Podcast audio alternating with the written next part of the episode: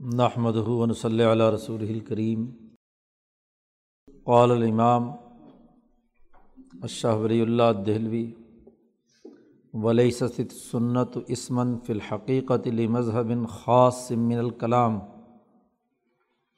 ولاکن المسائل التی اختلف فیحہ اہل القبلہ وصار لجلحہ فرقن متفرقہ و احزابً متحزبہ بعد انقیادہم ضروریات الدین علا قسمین۔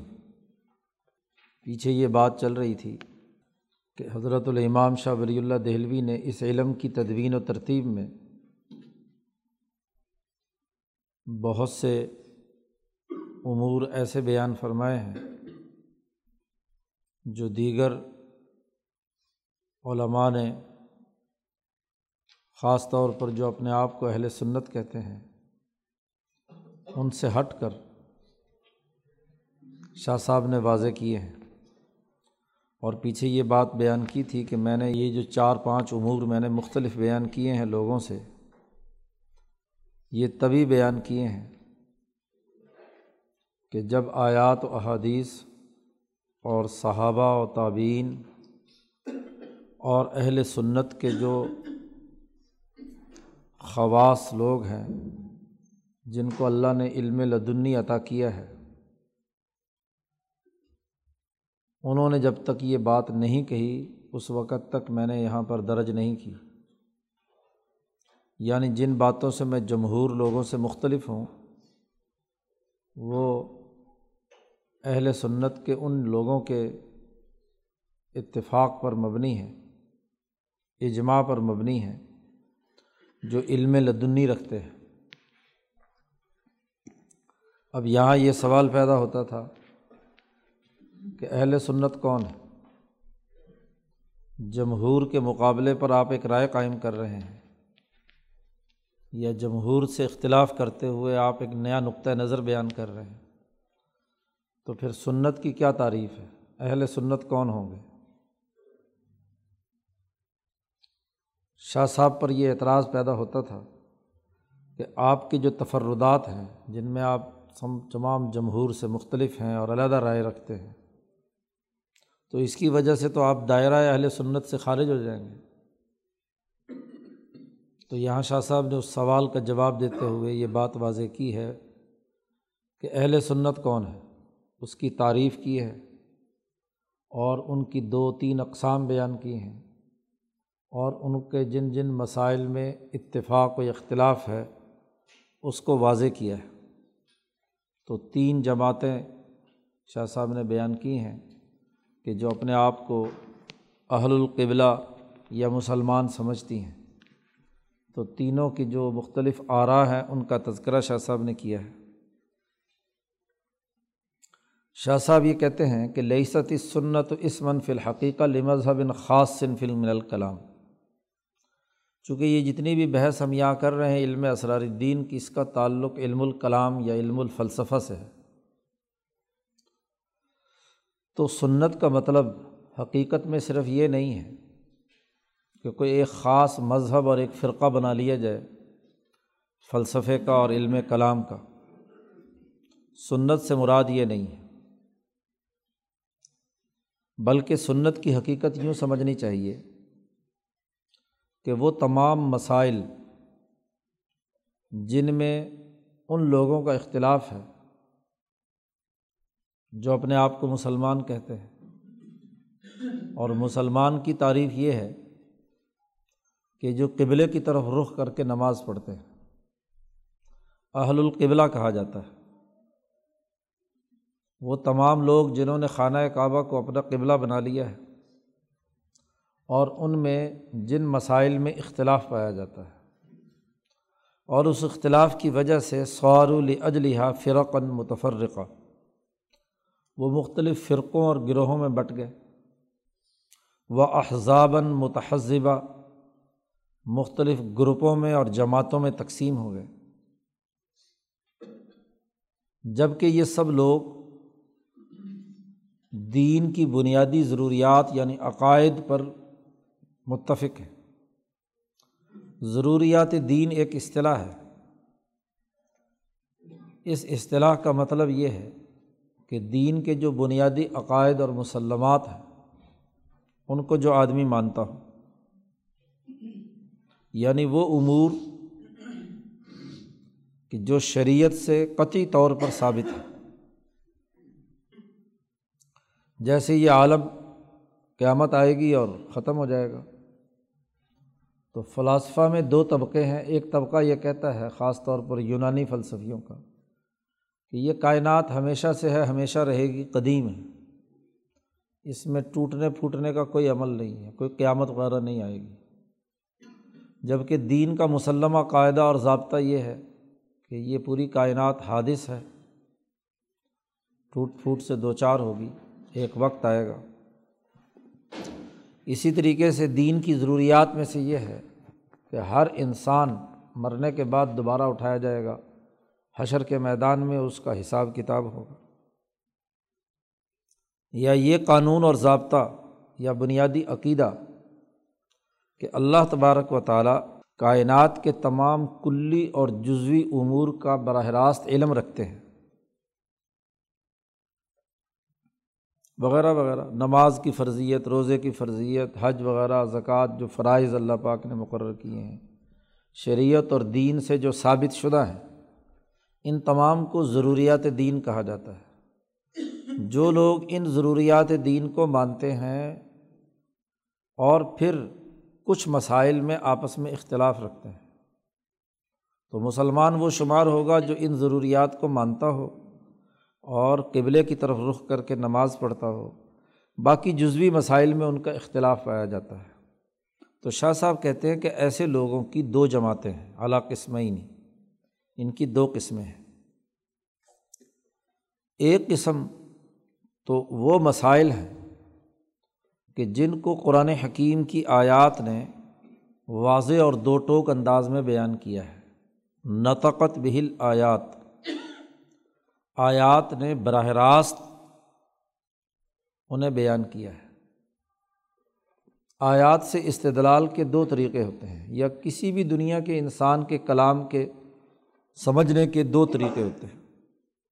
ایک یہ کہ متکلم نے جب گفتگو کی تو وہ گفتگو جس مقصد کے لیے چلائی گئی ہے، جس مقصد کے لیے بیان کی گئی ہے، اس کو کہتے ہیں منطوق کلام۔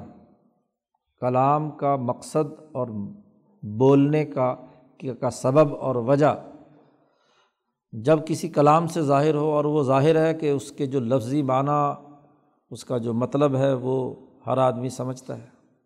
ایک ہوتا ہے منطوق اور ایک ہوتا ہے مفہوم۔ مفہوم یہ ہے کہ آپ نے اشارے کنائے سے یا اس کلام کی جو بیان کیا گیا ہے، اس کی ضد سے کوئی بات سمجھی۔ تو مفہوم اس کی پھر دو قسمیں ہوتی ہیں۔ ایک مفہوم وہ جو اس جملے کے دائرے کے اندر لغوی طور پر آ رہا ہے یا اس کا لازمی تقاضا ہے۔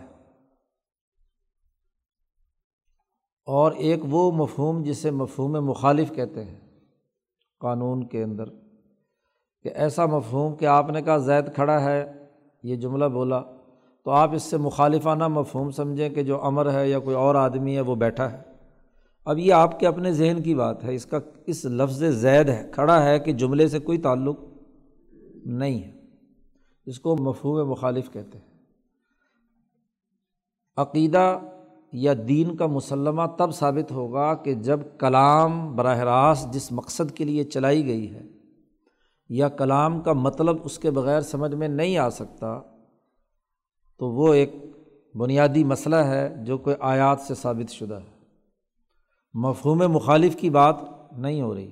نطقت بہل آیات اور وہ صحت بھی اسنا کہ نبی اکرم صلی اللہ علیہ وسلم کی احادیث اور سنت سے، صحیح احادیث سے وہ مسئلہ ثابت شدہ ہے۔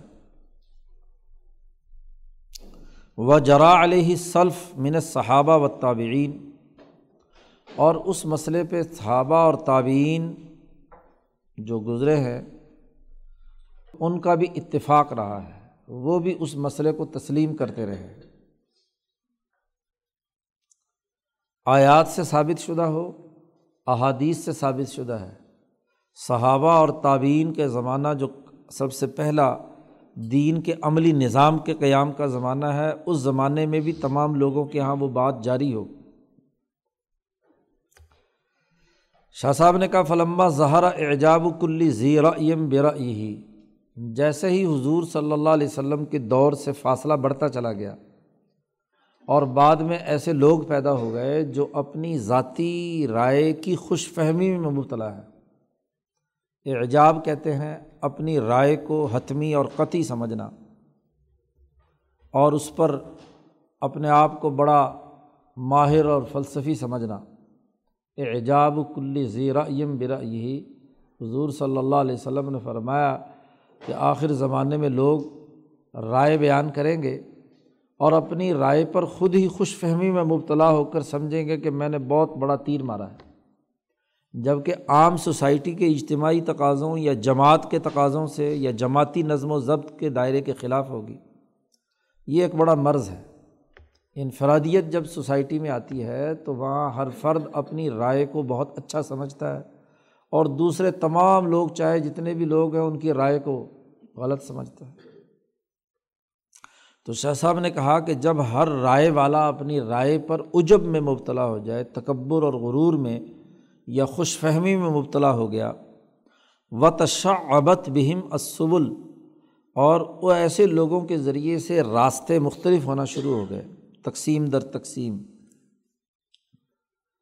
تو اس کے نتیجے میں اگر ہم تاریخ کا تجزیہ کریں، تین گروہ بڑے بڑے سامنے آئے کہ آیات سے ایک مسئلہ ثابت تھا، احادیث صحیحہ سے ثابت تھا، صحابہ اور تعبین سے ثابت تھا۔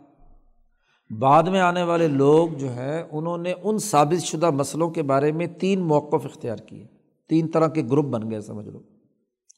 اختار قومن، ظاہر الکتابی و سننا ایک، مسلمانوں کی وہ جماعت تھی کہ جس نے کتاب و سنت سے جو ظاہری طور پر عقیدہ یا مسئلہ یا حکم معلوم ہو رہا تھا، انہوں نے اس کو تسلیم کر لیا۔ جی اس کو اختیار کر لیا کہ ان کی رائے بھی وہی ہے۔ صحابہ اور تعبین کی رائے کی اتباع کی۔ وعزو بنواج ذہم عقائد صلف اور انہوں نے مضبوطی سے اپنے سلف صالحین کے عقائد کو مضبوطی سے پکڑ لیا۔ ایسے لوگوں نے کوئی پرواہ نہیں کی کہ اصول عقل، انسان کی جو عام اصول عقلیہ ہے، یہ مسئلہ جو قرآن و سنت سے ثابت شدہ ہے، کیا عقل کے مطابق بھی ہے یا نہیں ہے، اس کی کوئی انہوں نے دوڑ دھوپ نہیں کی، نہ اس کے لیے کسی قسم کی بحث مباحثہ کیا۔ لم یوبالو کوئی پرواہ نہیں کی انہوں نے اس بات کی کہ بے موافقت ہا کہ وہ عقائد اور وہ مسائل اصول عقلیہ کے بھی موافق ہیں یا نہیں۔ ولالی مخالفت ہا لہا، انہوں نے یہ بھی دوڑ دھوپ نہیں کی، یہ پرواہ بھی نہیں کی کہ یہ اصول عقلیہ کے مخالف ہیں یا موافق ہیں۔ انہوں نے اصول عقلیہ سے بالکل کوئی توجہ نہیں کی۔ بس چونکہ قرآن میں آ گیا، حدیث میں آ گیا، صحابہ نے مان لیا، تو بس ہم مانتے ہیں۔ فعین تکلم و بمعقول۔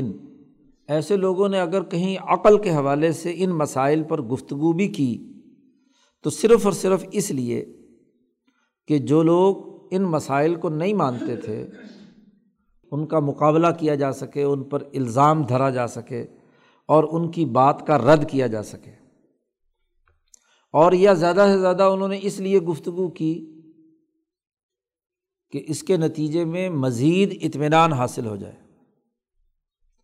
انہوں نے عقل کی بنیاد پر ان عقائد کو ثابت کرنے یا عقل کے دلائل دینے کی طرف کوئی توجہ نہیں کی۔ لال استفادت العقائد منہا۔ نہ یہ کہ عقائد ان اصول عقلیہ کی وجہ سے وجود میں آئے ہیں۔ اس پر کوئی توجہ نہیں کی۔ شاہ صاحب کہتے ہیں وہم اہل السنہ یہ اپنے آپ کو اہل سنت کہتے ہیں اور یہ اہل سنت ہیں۔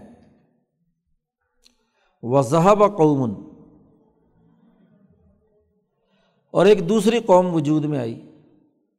انہوں نے کہا کہ قرآن میں یہ جو عقیدہ بیان کیا گیا ہے یا حدیث میں یہ مسئلہ بیان کیا گیا ہے یا صحابہ اور تعبین نے یہ بات کہی ہے چونکہ یہ عقل کے خلاف ہے، ان کے خیال کے مطابق۔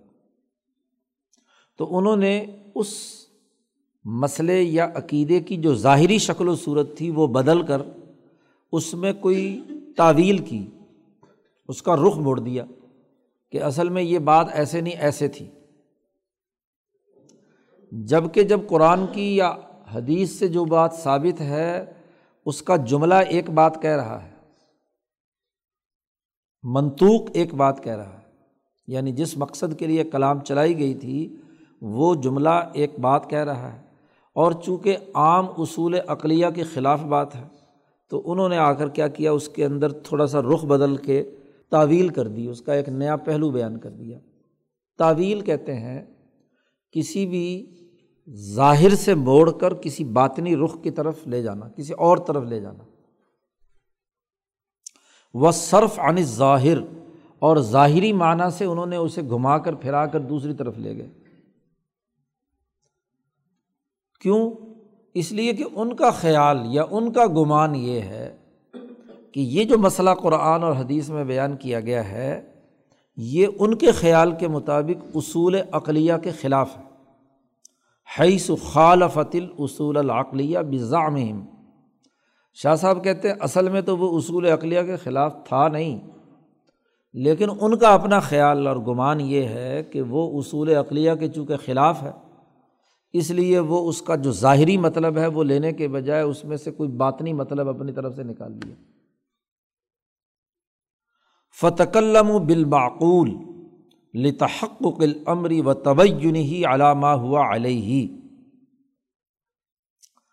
انہوں نے جو معقولات پر گفتگو کی، عقل پر گفتگو کی، اس لیے تاکہ جو معاملہ یا مسئلہ ہے وہ اس کی تحقیق ہو جائے اور ان کے خیال کے مطابق اس کو، ان کی عقل کے مطابق بیان کر دیا جائے۔ طبعین ہی علامہ ہوا علیہ لیکن چونکہ یہ ان کا اپنا مضمومہ اور اپنا خیال تھا، تو اس خیال کے مطابق انہوں نے اس آیات و احادیث سے ثابت شدہ ظاہری مسئلے کے اندر تعویل کر کے اس کا رخ بدل دیا۔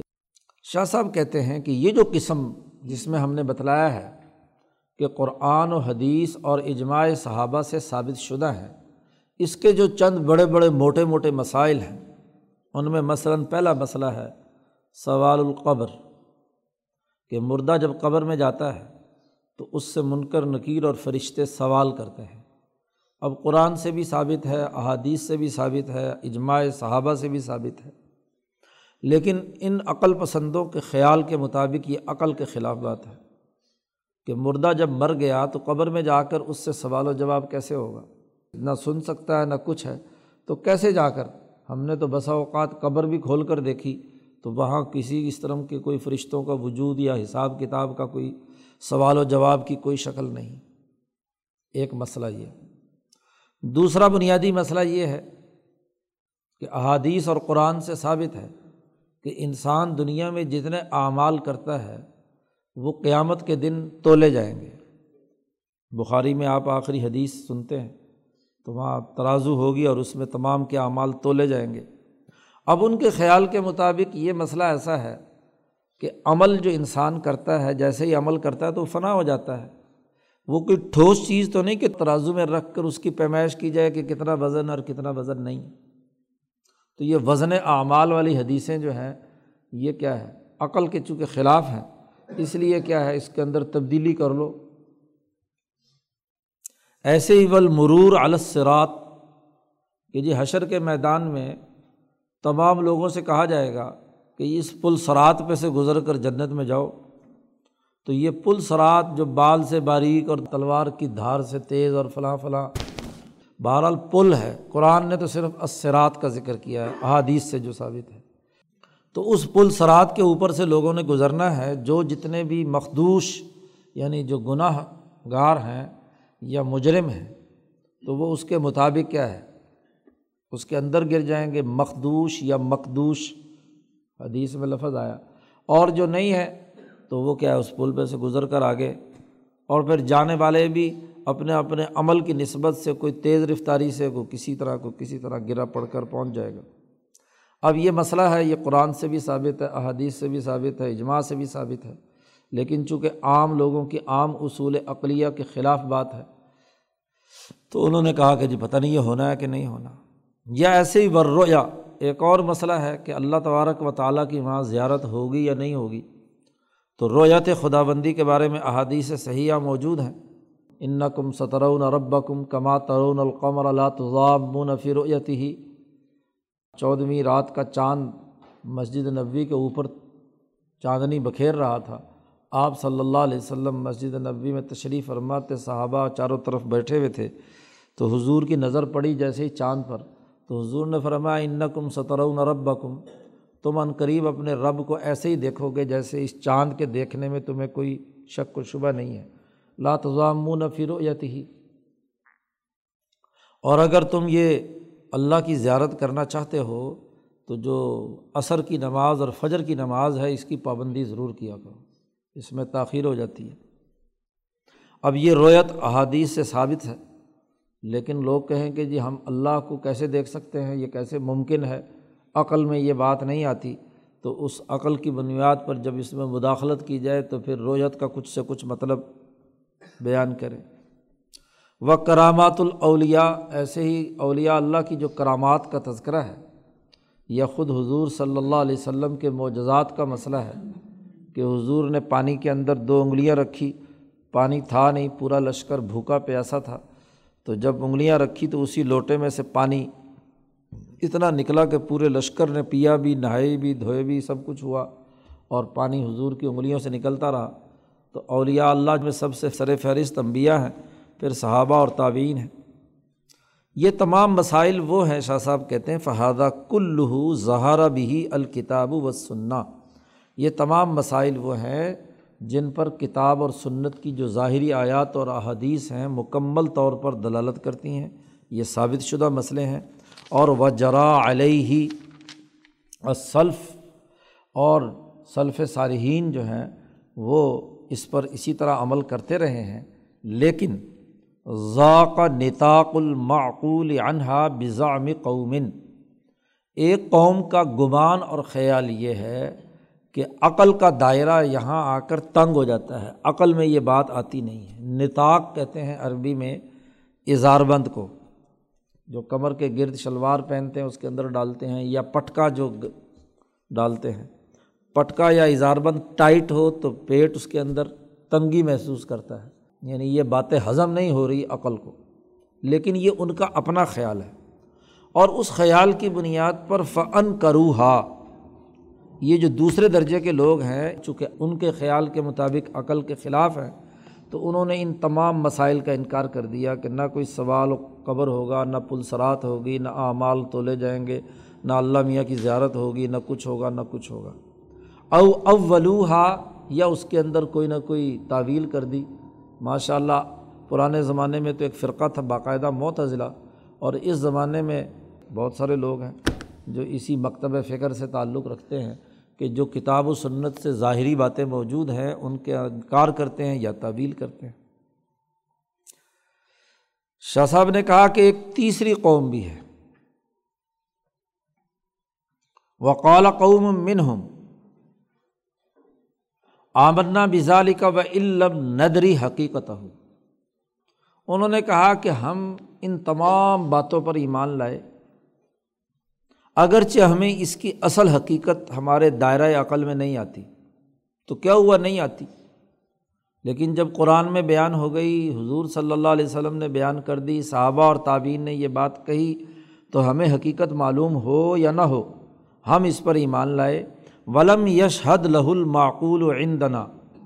ایسے لوگوں نے کہا کہ عقل کو ہم دخل ہی نہیں دیتے اس معاملے میں۔ عقل کا دائرہ تنگ ہے یا وسیع ہے، ہمیں اس سے کوئی غرض نہیں ہے۔ تو چونکہ جب قرآن میں آ گیا اور حدیث میں آ گیا، تو اب ہم نے تو ماننا ہے چاہے خلاف عقل ہی کیوں نہ ہو۔ وہ جو پہلے والے لوگ ہیں، وہی ہے تقریباً یہ۔ انہوں نے کہا جی ہم نے عقل کا اس میں دخل نہیں کرنا۔ اب شاہ ولی اللہ صاحب اپنی بات بیان کر رہے ہیں۔ وہ نخن نقول شاہ صاحب کہتے ہیں کہ ہم یہ کہتے ہیں، میرا نقطۂ نظر یہ ہے، میں نے جو آگے بات آگے بیان کرنی ہے، وہ یہ کہ آمنا بدالی کا کل ہی ہم ان تمام پر پورے صدق دل سے ایمان رکھتے ہیں، لیکن اعلیٰ بینت مر ربنا، ہمارے پرور دگار کے واضح دلائل و شواہد کی بنیاد پر۔ اور ہمارا دعویٰ یہ بھی ہے کہ وہ شاہد الہ المعقول و عندنا ہمارے نزدیک عقل کا دائرہ یہاں تنگ نہیں ہے، بلکہ یہ ساری باتیں عقل سے بھی ثابت شدہ ہیں۔ یعنی یہ ہمارے رب کے واضح دلائل یعنی آیات و احادیث اور صحابہ سے، قول سے بھی یہ بات ثابت ہے اور عقلی طور پر بھی یہ باتیں ثابت ہیں۔ ان میں کوئی بات خلاف عقل نہیں ہے۔ قبر کا مسئلہ ہو، اعمال کے تولنے کا مسئلہ ہو، اللہ کے دیکھنے کا مسئلہ ہو، وغیرہ وغیرہ۔ پلسرات کا مسئلہ ہو، یہ دلائل نقلیہ یعنی آیات و احادیث اور صحابہ سے بھی ثابت ہیں اور دلائل عقلیہ سے بھی کیا ہے؟ ثابت ہے یہ تو پہلی قسم ہے مسائل کی۔ یہ وہ مسائل ہیں جو قرآن و سنت سے ثابت شدہ ہیں اور ان پر آیات و احادیث اور صحابہ کا اجماع ہے۔ اس لیے ہم انہیں مانتے ہیں اور اس کے بارے میں یہ جو تین نقطۂ نظر، دو تو وہ نقطۂ نظر ہیں جو گویا کہ انتہا پسند سمجھ لو۔ ایک وہ کہ مانتے ہیں لیکن عقل کا کوئی دخل نہیں دیتے۔ اور ایک وہ ہیں جو عقل کے دخل کی بنیاد پر ان کا انکار کرتے ہیں۔ شاہ ولی اللہ صاحب کہتے ہیں، ہم جس اہل سنت والجماعت کی بات کر رہے ہیں، ہمارا موقف یہ ہے کہ یہ جو اس قسم سے متعلق مسائل ہیں، وہ مسائل ہم علابیت مر ربنا بھی مانتے ہیں اور ہم اپنی عقل کی بنیاد پر شاہد الہ المعقول و عندنا، ہمارے نزدیک عقل بھی اس کو ثابت کرتی ہے۔ اب چونکہ یہاں تو ابھی مقدمے کی بحث ہو رہی ہے اور اہل سنت کی تعارف ہو رہا ہے، آگے جہاں جہاں یہ مسئلے آئے ہیں کتاب کے اندر، جہاں یہ قبر سے متعلق پلسرات سے متعلق یا اعمال کے وزن سے متعلق یا اللہ تعالیٰ کی زیارت اور رویت سے متعلق جہاں جہاں بھی مسئلے آئے ہیں، وہاں شاہ صاحب نے اس کی نقلی اور عقلی دونوں دلائل سے اس کو کیا ہے، ثابت کیا ہے۔ یہ تو وہ مسائل کی قسم ہے جو آیات و احادیث سے ثابت شدہ ہے۔ شاہ صاحب کہتے ہیں وہ قسم۔ ایک قسم مسائل کی وہ ہے کہ لم ینتق بہل کتاب۔ کتاب اللہ نے ان مسئلوں کو براہ راست بیان نہیں کیا۔ کتاب اللہ ان کے بیان سے خاموش ہے۔ پہلے میں نے منطوق اور مفہوم کا مطلب بیان کر دیا تھا۔ یعنی قرآن کے منطوق سے یہ بات ثابت شدہ نہیں ہے۔ ہاں اس کے مفہوم سے یا ادھر ادھر کی چیزوں سے آپ نے کوئی بات نکال لی۔ ولم تستفظ وہی اسنت اور حدیث صحیحہ کا جو متواتر حدیثیں ہیں یعنی مشہور حدیثیں ہیں، ان سے ثابت شدہ نہیں ہے وہ مسئلہ۔ کسی ایک حدیث میں آ گیا جو کمزور ہے یا کوئی اس طرح کی ہے، خبر واحد اس میں آ گیا۔ اور وہ مسئلہ ایسا بھی ہے کہ لم یہ تکلم فی صحابہ اور اس مسئلے میں کبھی صحابہ نے گفتگو بھی نہیں کی۔ فہو امبت ویجن علا غر ہی یہ عربی زبان کی ایک ضرب المسل ہے کہ قرآن نے بھی اسے بیان نہیں کیا، حدیث میں بھی اس پر کوئی گفتگو نہیں تھی، حدیث مشہور اور صحیح میں، اور صحابہ نے بھی اس پر گفتگو نہیں کی تھی، وہ اپنی چرخی پر لپٹی رہی۔ پرانے زمانے میں دھاگا یا کپڑا کسی چرخی کے اوپر لپیٹتے تھے، غیر کہتے ہیں اس چرخی کو۔ تو جو چیز کھولی نہیں گئی تو وہ لپٹی کی لپٹی رہنے دی یعنی جس پر قرآن نے گفتگو ہی نہیں کی تو صحابہ کے زمانے تک تعبین کے زمانے تک وہ اسی کی اسی طرح لپٹی کی لپٹی رہی، کسی نے اس پر کوئی بات چیت اور گفتگو نہیں کی۔ اب جب سو ڈیڑھ سے دو سو سال، بلکہ جب فلاسفہ یونان کے علوم ترجمہ ہوئے، تو فجا اناسم من اہل العلم۔ کچھ اہل علم آئے بعد میں فتح و فی ہی نہ قرآن نے بات کی، نہ حدیث نے بات کی، نہ صحابہ نے بات کی، نہ تعبین نے بات کی۔ بعد میں کچھ لوگ آئے اور انہوں نے ان مسئلوں کو نکالنا شروع کیا اور پھر ان مسئلوں کی بنیاد پر وقت تلف ہو۔ ان کے درمیان اختلاف پیدا ہوا۔ ایک نے کہا، یوں ہے، دوسرے نے کہا، یوں ہے۔ ان کے غور و خوض کے جو طریقے تھے، وہ بیان کیے ہیں شاہ صاحب نے کہ کس بنیاد پر انہوں نے وہ مسئلے گھڑے یا اختلافات پیدا کیے۔ شاہ صاحب نے کہا، اما استمباتم منت دلائل نقلیہ یا تو انہوں نے جو قرآن و سنت سے ثابت شدہ دلائل تھے، اس سے اپنے خیال کے مطابق مسئلہ مستمت کرنا شروع کیا۔ یعنی اخذ اور اجتہاد سے وہ چیزیں نقل کرنی شروع کیں، جس کا تعلق ہاں جی کرنے اول میں سے نہیں تھا۔ مثلاً یہ بحث شروع کر دی کہ کفضل الانبیاء علی الملائکہ، کہ انبیاء افضل ہیں یا فرشتے افضل ہیں۔ اب اس مسئلے پر نہ قرآن نے کوئی گفتگو کی، نہ حدیث میں ہے۔ نہ صحابہ نے کوئی گفتگو کی، لیکن بعد کے آنے والے مولویوں نے جھگڑا کھڑا کر دیا کہ جی امبیا علیہم السلام افضل ہوتے ہیں یا فرشتے افضل ہوتے ہیں؟ اب یہ کوئی مسئلہ ایسا نہیں تھا۔ نہ اس کا کوئی تعلق تھا کسی عملی زندگی سے، لیکن یہ سوال کھڑا ہو گیا اور اس پر اختلافات شروع ہو گئے۔ یا اسی طریقے سے ایک اور جھگڑا شروع ہو گیا، فضل عائشہ تعلیٰ فاطمہ رضی اللہ تعالیٰ عنہما، کہ حضرت عائشہ زیادہ افضل ہیں یا حضرت فاطمہ زیادہ افضل ہیں؟ حضور کی بیوی زیادہ افضل ہے یا حضور کی کیا ہے، بیٹی زیادہ افضل ہے؟ تو ظاہر شیعہ حضرات نے حضرت فاطمہ کی فضیلتیں بیان کرنا شروع کر دیں۔ اور جو دوسرے تھے ان کے مقابلے میں ہاں جی سنی حضرات، انہوں نے حضرت عائشہ کی کیا فضیلتیں بیان کرنا شروع کر دی تو اب یہ کوئی مسئلہ نہ قرآن میں اس پر بحث ہے، نہ حدیث میں ہے، نہ صحابہ کے یہاں ہے۔ بس بعد میں اپنی طرف سے ہی ہاں جی ہر ایک نے اپنے اپنے نقطۂ نظر سے چیزیں مستمت کر کے اس پر جھگڑا شروع کر دیا۔ ایک شکل تو یہ ہے مسائل کی۔ دوسرے جو نئے نئے مسئلے پیدا ہوئے، ان میں یہ بھی تھا کہ اما لتوقف الاصول الموافقہ لسنت علیہ و تعلق بہی بزامہم ان لوگوں کا گمان یہ تھا۔ حقیقت تو ایسی بات نہیں تھی، لیکن ان کا گمان یہ تھا کہ یہ جو مسئلہ ہم بیان کر رہے ہیں، یہ اہل سنت کے متفق اصولوں کی بنیاد ہے۔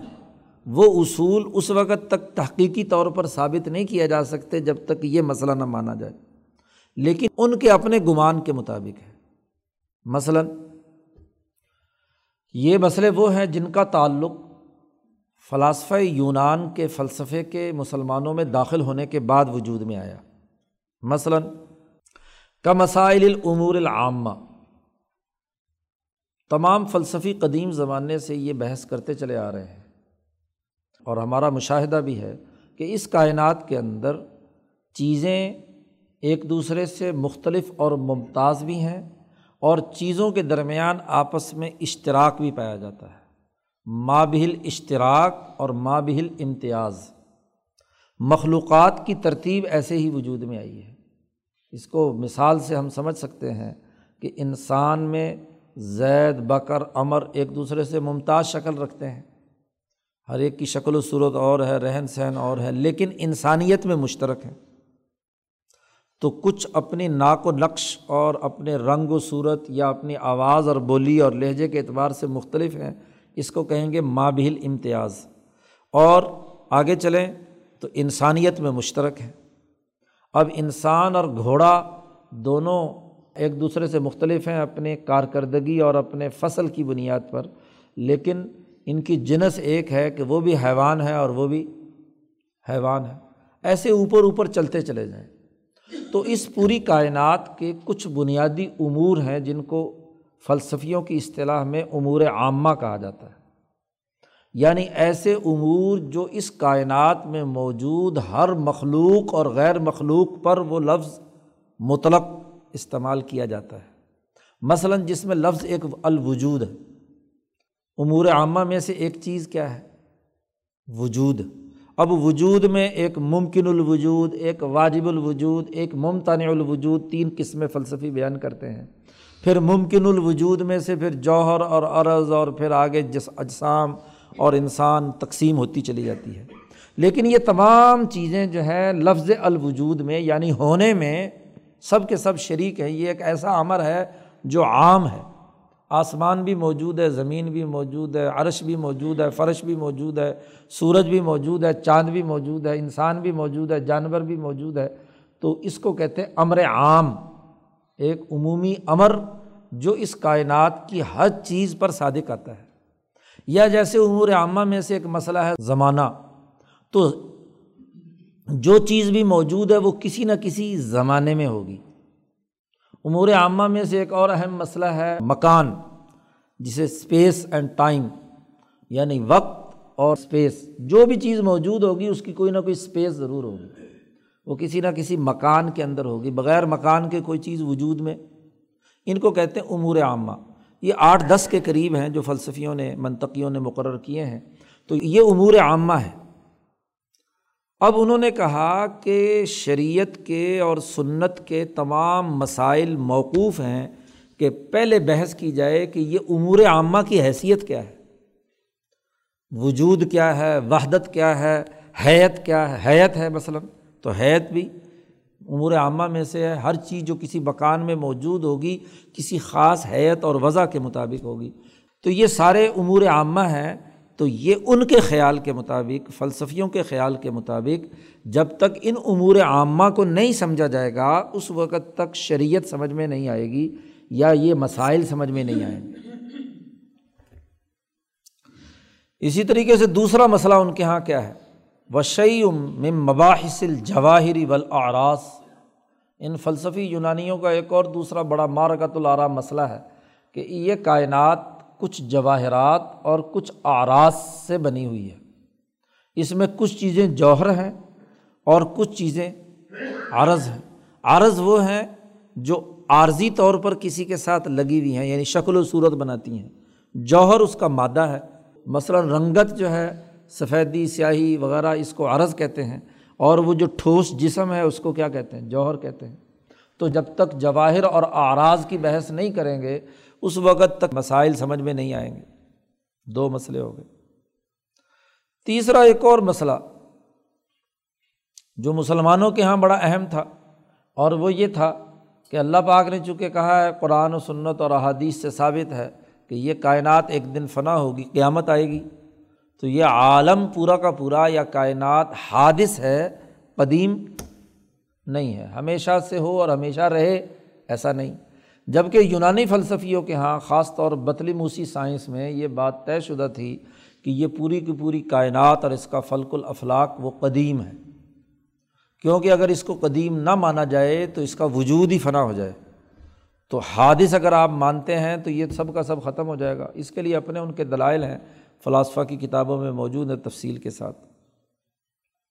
تو حدوث عالم کا مسئلہ مسلمانوں کے یہاں متفق علیہ تھا۔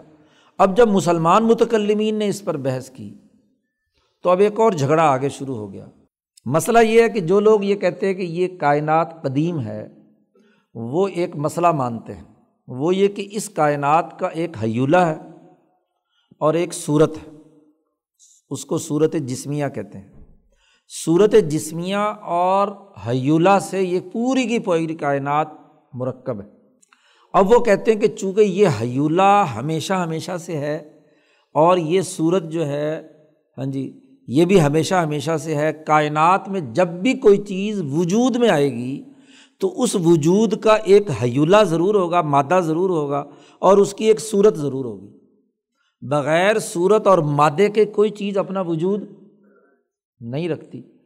تو اب یہ دونوں چونکہ قدیم نہ مانیں، اس کو فانی مان لیں تو پھر کیا ہے؟ کائنات آج اسی وقت ہی ساری تباہ ہو جائے گی۔ جبکہ ہم یہ کہتے ہیں کہ کائنات موجود ہے، تو جب موجود ہے تو حی اللہ تو ہر حال میں موجود رہے گا۔ وہ حی اللہ صورتیں بدلتا رہتا ہے، کنورٹ ہوتا رہتا ہے ایک شکل سے دوسری شکل میں، لیکن حی اللہ موجود ہے۔ وہ ہمیشہ ہمیشہ قدیم ہے۔ اب یہ فلاسفہ یونان کا بڑا بنیادی مسئلہ ہے۔ اس کے بغیر ان کے فلسفے کی یا اس کائنات کی تشریح ممکن نہیں ہے۔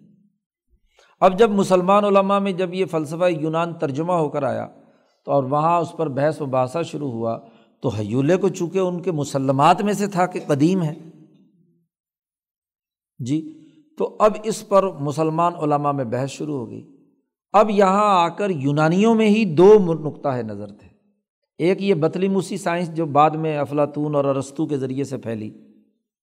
اور دوسرا اس زمانے میں ایک بڑا معقول آدمی تھا۔ دی مقراتیس جس کے نقطۂ نظر کو یونانیوں نے بھی کوئی اہمیت نہیں دی اور بعد کے لوگوں نے بھی اہمیت نہیں دی۔ اس کا نقطۂ نظر تھا کہ کائنات حیولہ اور صورت جسمیہ سے نہیں بنی۔ یہ کائنات جو ہے بنی ہے چھوٹے چھوٹے ایسے ناقابل تقسیم اجزاء سے۔ ان اجزاء کی باہم ترکیب سے یہ کائنات وجود میں آئی ہے، جو آج آپ کی سائنس نے ثابت کر دیا ہے کہ یہ ایٹموں کا مجموعہ ہے۔ الجز الزی لا تجزا یہ ایک ان کی اصطلاح تھی۔ ایسا جز جو آگے جا کر کسی بھی درجے کی کوئی تقسیم قبول نہیں کر سکتا۔ یعنی ایٹم جو ناقابل تقسیم اکائی سے یہ کائنات بنی ہے، ان کے اجزاء آپس میں ملتے چلے جاتے ہیں اور اسی سے انسان بنا، جانور بنا، آسمان بنا، زمین بنی، تمام چیزیں بنی۔ یہ دی مقراتیس ہاں جی ایک فلسفی تھا یونان میں، تو اس کا نقطۂ نظر یہ تھا لیکن چونکہ اس زمانے کے تمام لوگ افلاطون اور بطلیموس اور یہ جو لوگ بعد کے ہیں، یہ سب کے سب لوگ جو چونکہ ان کا فکر حاوی تھا، تو اس بیچارے دمقراطیس کی بات کسی نے قبول ہی نہیں کی۔ اسی لیے بعد میں جب مسلمانوں میں ترجمہ ہوا تو بو علی سینا نے بھی اس کا رد کر دیا، فارابی نے بھی رد کر دیا۔ اب مسلمانوں میں یونانی فلسفے کے ابا جان دو ہی تھے۔ ہاں جی بو علی سینا اور فارابی۔ جی یہ دو تین آدمی بڑے بڑے بابائے ہاں جی مسلمانوں میں سائنس اور فلسفہ کہلاتے ہیں، تو انہوں نے چونکہ بطلی موسی سائنس کو ہی بنیاد بنایا، اور یہی کیا بلکہ عیسائیوں کے یہاں بھی بطلی موسی سائنس ہی جو مسلمانوں سے پہلے حکمات ہیں، ان کے یہاں بھی یہی بطلی موسی سائنس تھی۔ اسی سائنس کی روح سے ہی زمین اصل تھی اور سورج اس کے ارد گرد گھوم رہا تھا۔ جبکہ اس کے مقابلے میں فیصا غورس نے اس زمانے میں بھی کہا تھا کہ ایسا نہیں ہے، زمین سورج کے گرد گھوم رہی ہے۔ لیکن چونکہ بطلی موس کی بات جو ہے نا، وہ افلاطون اور ہاں جی ان کے ذریعے سے آگے پھیلنا شروع ہوئی۔ سکرات اور بکرات وغیرہ سارے اسی مکتبہ فکر کے تھے، مادیت پسند جن کو کہا جاتا ہے۔ ان کو ہمارے یہاں ہاں جی علماء جانتے ہیں کہ فلسفے میں جب بحث کی جاتی ہے تو ان کو مشائین کہا جاتا ہے۔ کہ جو چل پھر کر ظاہری تجربات کی بنیاد پر سائنس اور فلسفے کے امور پر بحث کرتے تھے، مشائین۔ اور دوسرے لوگ ہیں اشراقیین۔ اشراقیین وہ لوگ کہلاتے ہیں کہ جو اپنے باطن میں جھانک کر اور اس کائنات کی روح کل کے ساتھ اپنا ربط پیدا کر کے وہ نقطۂ نظر بیان کرتے ہیں۔ تو ایک ہے یعنی یہ لوگ جن کو آپ اشراقیین کہہ لیں کہ ان، انہوں نے اپنے دماغ کو فوکس کیا کسی مسئلے پر اور اس پر مراقبے کی حالت میں توجہ ڈالی جب اور پوری توجہ مرتکز ہو گئی تو کچھ وقت کے بعد ان پر اچانک ایک روشنی یا نور یا اشراق ہوا۔ اشراق کہتا ہے روشن ہو جانے کو۔ تو ان کا ضمیر مثلاً روشن ہوا اور اس مسئلے کی جو مشکل تھی وہ ان کے اوپر کیا ہے؟ ان کے دماغ میں اچانک ایک کوندے کی شکل میں آئی اور انہوں نے اسے کیا ہے؟ وہ رائے قائم کر لی۔ اس کو کہتے ہیں اشراقین اور دوسرے وہ لوگ تھے جو کہ جو اس قسم کے دھندوں میں نہیں پڑھتے تھے، وہ اپنے دماغ کو کسی جگہ پر یکسو نہیں بناتے تھے، بلکہ وہ باہر زمین میں چل کر جو تجربات یا مشاہدات کرتے تھے، ان مشاہدات کی بنیاد پر رائے قائم کرتے تھے۔ تو یہ جو بطلی موسی مکتبہ فکر ہے، یہ مشائین کہلاتا ہے۔ اور انہوں نے گرد و پیش میں جو مشاہدات کیے، اس مشاہدات کے مطابق ہاں جی مشاہدہ یہ ہے کہ زمین کے گرد سورج گھوم رہا ہے۔ جی تو انہوں نے اس مشاہدے کی بنیاد پر ہی رائے قائم کی کہ جی زمین اصل ہے اور سورج چونکہ مشاہدہ یہ کہتا ہے کہ اس کے ارد گرد گھوم رہا ہے، تو اس لیے زمین اصل ہے اور سورج اس کے گرد گھوم رہا اسی طریقے سے یہ جو حیولہ اور صورت جسمیہ والا موقف ہے، یہ بھی اسی بنیاد پر ہے کہ ان کا مشاہدہ اور تجربات جو باہر انہوں نے ہاں جی جڑی بوٹیوں میں ہر ہر جسم پر جب غور و فکر کیا تو انہوں نے کہا کہ اس جسم کی ایک ظاہری شکل ہے، صورت جسمیہ ہے اور ایک اس کے اندر مادہ ہے، اس کا وہ ایک حالت سے دوسری حالت میں بدل رہا ہے کہ ایک بیج تھا، اس میں سے کومپل نکلی ہے اوپر تک چلا گیا، تو مادہ بھی چل رہا ہے اور ساتھ ساتھ صورت بھی چل رہی ہے، مثلاً۔ تو یہ مشاہدات کی بنیاد پر جو رائے قائم، چونکہ یہ چل پھر کر رائے قائم کرتے تھے، اور مشا یا معاشی جو ہے، اسے کہتے ہیں جو پیدل چلنے والا ہو۔ تو یہ چونکہ کائنات میں غور و فکر کے لیے چلتے پھرتے تھے، اور دوسرے لوگ جو ہیں، وہ اشراقیین کہلائے۔ تو یہ دم قراتیس یا فیصہ غورس، وہ لوگ ہیں جنہوں نے اشراق کی بنیاد پر یہ رائے قائم کی کہ انہوں نے کائنات پر جب غور و فکر کیا، کسی کم، بند کمرے میں بیٹھ کر اور اس پر غور و فکر کرتے کرتے وہ اس نتیجے تک پہنچے۔ یہ تو ظاہری شکل ہے صرف اس کی۔ اصل میں تو یہ چھوٹے چھوٹے سیلز ہیں، خلیے ہیں، جن سے مل کر کیا ہے، کوئی چیز وجود میں آتی ہے جز الزی لایت جزا اور اسی سے ہی اس فیصہ غورس نے یہ نقطۂ نظر قائم کیا کہ جب اس نے اپنے دماغ کو فوکس کیا، غور و فکر کیا، تو اس نے کہا، سورج جو ہے، اس کا جرم یا اس کا جسم اتنا بڑا ہے اور یہ چاند ہے، زمین ہے، یہ ساری چیزیں ہیں، یہ بہت چھوٹے چھوٹے اجسام ہیں۔ یہ کیسے ہو سکتا ہے کہ زمین کے گرد سورج گھومے یا چاند گھومے؟ تو اس کے دماغ نے جب فوکس کیا تو اس کے نتیجے میں اس کو اشراق حاصل ہوا۔ اس کی روح پر ایک کوندا لپکا اور اس نے کہا کہ جی اصل میں تو کیا ہے، معاملہ ایسا نہیں ہے، سورج کے گرد زمین گھوم رہی ہے اور باقی جتنے بھی چاند وغیرہ ہیں، یہ اس کے گرد گھوم رہے ہیں۔ آج آپ نے مشاہدے سے یہ بات معلوم کی اور انہوں نے یہ دریافت کیا کہ نہیں جی سورج کے گرد زمین گھوم رہی ہے۔ تو انہوں نے مشاہدے سے اب جا کر کیا جبکہ ان فیصہ غورس نے کیا ہے، دو ڈھائی تین ہزار سال پہلے اپنے اشراق سے یہ بات معلوم کی تھی، جو آج آپ کو مشاہدے سے یا رسد گاہوں سے کیا ہے، اس کا علم حاصل ہوا۔ خیر، یہ بحث کہیں اور نکل گئی۔ تو بات یعنی یہ دو مکتبہ فکر تھے۔ اب متکلمین اسلام نے جب دونوں آرا پر غور کیا، دونوں یونانیوں کی رائے تھی، تو انہوں نے کہا کہ جی یہ حیولہ جو ہے، یہ باطل ہے حیولے کا کوئی وجود نہیں ہے حیولے کا تصور درست نہیں ہے۔ اور یہ جو جز الزی لائت جزا جس کو کہا جاتا ہے یعنی ایٹم یا اجزاء سے بنی ہوئی کائنات ہے، تو یہ کیا ہے، اس کو ثابت کرو۔ ان کا نقطۂ نظر کیا تھا کہ جب اجزاء سے کوئی بھی چیز بنی ہے، تو اجزاء ٹوٹیں گے، تو چیز بھی کیا ہو جائے گی؟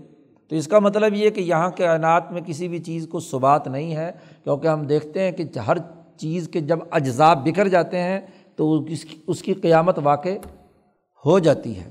چاہے وہ درخت ہو، شجر ہو، پتھر ہو، جب جیسے اجزاء بکھرے تو اس کا وجود بھی کیا ہے، بکھر جاتا ہے۔ تو ایک زمانہ آئے گا کہ اس پوری کائنات کا جو پورا وجود ہے، یہ جب اس کے اجزاء بکھریں گے تو ہاں جی قرآن نے بھی یہی بات کہی ہے کہ وہ پہاڑ روئی کے گالوں کی طرح گھومیں گے اور ہاں جی انسان کے ساتھ یہ ہوگا، وہ ہوگا۔ تو یہ اجزاء جب ٹوٹیں گے تو پوری کائنات ٹوٹ جائے گی۔ اسی طریقے سے ایک اور مسئلہ جو انہوں نے بنایا، وہ یہ تھا کہ ولقول بخلق اللہ تعالیٰ العالم بلا واسطہ یہ توقف علا ابطال القضیت القاعلہ بن الواحد لا یسدر عنہ الا الواحد متکلمین کے یہاں ایک اور یہ بڑا مسئلہ ہے کہ اللہ تبارک و تعالیٰ نے یہ کائنات بغیر کسی واسطے کے پیدا کی ہے براہ راست۔ کیونکہ قرآن پاک یہ بات واضح کرتا ہے کہ اللہ نے آسمان و زمین کو خود پیدا کیا ہے۔ ابدا بھی، خلق بھی، وغیرہ وغیرہ۔ اچھا۔ اب فلسفی اور یونانیوں کا ایک مسلمہ اصول چلا آ رہا تھا، وہی بطلی موسی سائنس والوں کا کہ الواحد لا یسدر عنہ الا الواحد۔ جو اس کائنات کا خالق ہے، پہلا وہ ایک ہے۔ ظاہر ہے کہ چیز ایک سے شروع ہوگی، تو اس کی ابتدا ایک سے ہوئی۔ لیکن ایک کے بارے میں انہوں نے ایک قاعدہ بنا لیا کہ ایک سے ہمیشہ ایک ہی پیدا ہوگا۔ ایک سے کئی پیدا نہیں ہو سکتے۔ تو جب ایک سے ایک پیدا ہوگا، تو ایک سے دو پیدا ہوا۔ اور دو سے تین پیدا ہوا، تین سے چار پیدا ہوا، یہ پیدائش کا ایک پورا تسلسل دس تک وہ لے کر گئے کہ عدد چونکہ دس ہے، یہ دس تک جو عدد گئے ہیں، یہ ایک سے دو دو سے تین تین سے چار، کیونکہ اگر دو نہیں ہے تو عدد چونکہ انتظائی امر ہے یعنی دماغ اور ذہنی بات ہے نا یہ، تو یہ درمیان میں دو نہیں آئے اور ایک سے تین ہو جائے، ایسا نہیں ہو سکتا۔ ایک کے بعد جو بھی آئے گا چاہے آپ اس کا نام جو مرضی کو ہو وہ حقیقت میں کیا ہے؟ دو ہوگا۔ تو اس کی بنیاد پر ان کا نقطۂ نظر، آپ نے اگر مقام محمود پڑھی ہے، تو وہاں حضرت سندھی نے ان کا جو دس کی ترتیب ہے، وہ بیان کی ہے کہ جی ایک اللہ، ایک جو خالق ہے، واجب الوجود ہے، اس نے ایک کو پیدا کیا، اس کے اندر ایک روح پیدا کی، تو ایک جسم۔ چونکہ اب ان کا نقطۂ نظر کیا تھا کہ ہر چیز جو پیدا ہوگی، اس کا ایک حیولہ ہوگا اور ایک صورت جسمیہ ہوگی۔ تو اسی کو اگر آپ اپلائی کرتے چلے جاؤ تو دس تک پہنچتے پہنچتے جو اعداد وجود میں آئیں گے وہ تقریباً دس کے ساتھ ہر ہر ایک کی روح اور ہر ایک کی کیا ہے، جس یعنی ایک ہر ایک کی صورت اور ہر ایک کا حیولہ ملا کر اس کا عدد کہیں سے کہیں پہنچ جائے گا۔ تو جو آخری عقل وجود میں آئی، عقل عاشر اس کو وہ کہتے ہیں، وہ اس وقت فعال ہے تو چونکہ وہاں تک کثرت آ چکی تھی تو کثرت سے پھر پوری کائنات کثرت میں پیدا ہو گئی۔ تو اب پہلا جو ایک ہے، اس کا اب کوئی عمل دخل نہیں رہا۔ کیونکہ دس کے بعد آگے گنتی شروع ہوگی، گیارہ، بارہ، تیرہ، چودہ، پندرہ، سولہ۔ تو چونکہ آگے جتنی بھی کثرت ہے، اس کی بنیاد کیا ہے؟ دس ہے۔ چونکہ دس پر جا کر زیرو اور ون مل گیا اور ملنے کے بعد آگے گیارہ، دو، تیرہ، تین ایک اور مل گیا اس کے ساتھ، چودہ کے ساتھ اور مل گیا۔ ان کا خیال یہ ہے کہ اس دسویں جو عقل تھی یا دسویں سطح پر جب تخلیق پہنچی تو اس نے کائنات کے اندر کثرت پیدا کی۔ ایسا ممکن نہیں ہے کہ ایک سے ہاں جی کثرت سے چیزیں پیدا ہو جائیں۔ کیونکہ خود اگر وہ ایک ہے تو اس کا جو امپیکٹ پڑے گا وہ ایک ہی پر پڑے گا نا۔ وہ کثرت پہ کیسے ہو سکتا ہے؟ یہ ان کا قاعدہ اور ضابطہ تھا۔ تو اب متکلمین یا مسلمانوں کے لیے بڑا مسئلہ ہے کہ اللہ میاں ایک ہے۔ اور ہم کہتے ہیں اللہ میاں نے ایک نے پوری کائنات اتنی مت کثرت کے ساتھ مخلوقات ہیں، وہ اللہ میاں نے پیدا کی ہیں۔ تو اس مسئلے کو حل کرنے کے لیے کیا کیا جائے؟ تو متکلمین کا نقطۂ نظر یہ تھا کہ جب تک یہ قاعدہ نہیں ٹوٹتا کہ الواحد اللہ عنہ الواحد کے ایک سے ایک ہی پیدا ہوگا، جب تک اس قاعدے کو نہیں توڑیں گے تو اس وقت تک کائنات کی تخلیق کا مسئلہ ثابت نہیں کیا جا سکتا۔ یہ ایک نیا مسئلہ کھڑا کر دیا۔ حالانکہ یہ قاعدہ ٹوٹے یا نہ ٹوٹے، بنیادی عقیدہ تو یہ موجود ہے نا کہ کائنات اللہ نے پیدا کی ہے۔ اگرچہ شاہ صاحب نے خود بڑی تفصیل کے ساتھ البدر البازگاہ کے مقدمے میں ان کا یہ قاعدہ کلیہ توڑا ہے اور وہاں دلائل سے بیان کیا ہے کہ ایک سے ایک ہی پیدا ہو۔ کیوں؟ اسی طریقے سے ایک اور قول ایک اور مسئلہ ان لوگوں نے پیدا کیا کہ ولقول بالمعجزات یا توقف انکار الزوم العقلی بین الاسباب و مسبات یا متکلمین نے ایک اور مسئلہ پیدا کر دیا۔ انہوں نے کہا کہ چونکہ معجزات ثابت ہیں، حضور صلی اللہ علیہ وسلم نے معجزات ظاہر کیے۔ ہاں جی صحابہ سے کرامات ظاہر ہیں۔ معجزات یا امبیا علیہم السلام سے ثابت ہیں کہ ابراہیم علیہ السلام کو آگ میں ڈالا گیا اور آگ نے کیا ہے؟ کام نہیں کیا، تو انہوں نے کہا کہ معجزات کا ثبوت اس وقت تک ممکن نہیں، جب تک علت اور معلول، سبب اور مسبب کے درمیان جو لزوم عقلی ہے، کہ جب بھی علت پائی جائے گی معلول ضرور ہوگا، جب بھی سبب پایا جائے گا مسبب ضرور ہوگا، اس کے لزوم عقلی کو توڑا جائے۔ کہ یہ ضروری نہیں کہ کسی جگہ پر کوئی علت پائی جائے تو معلول ضرور پایا جائے۔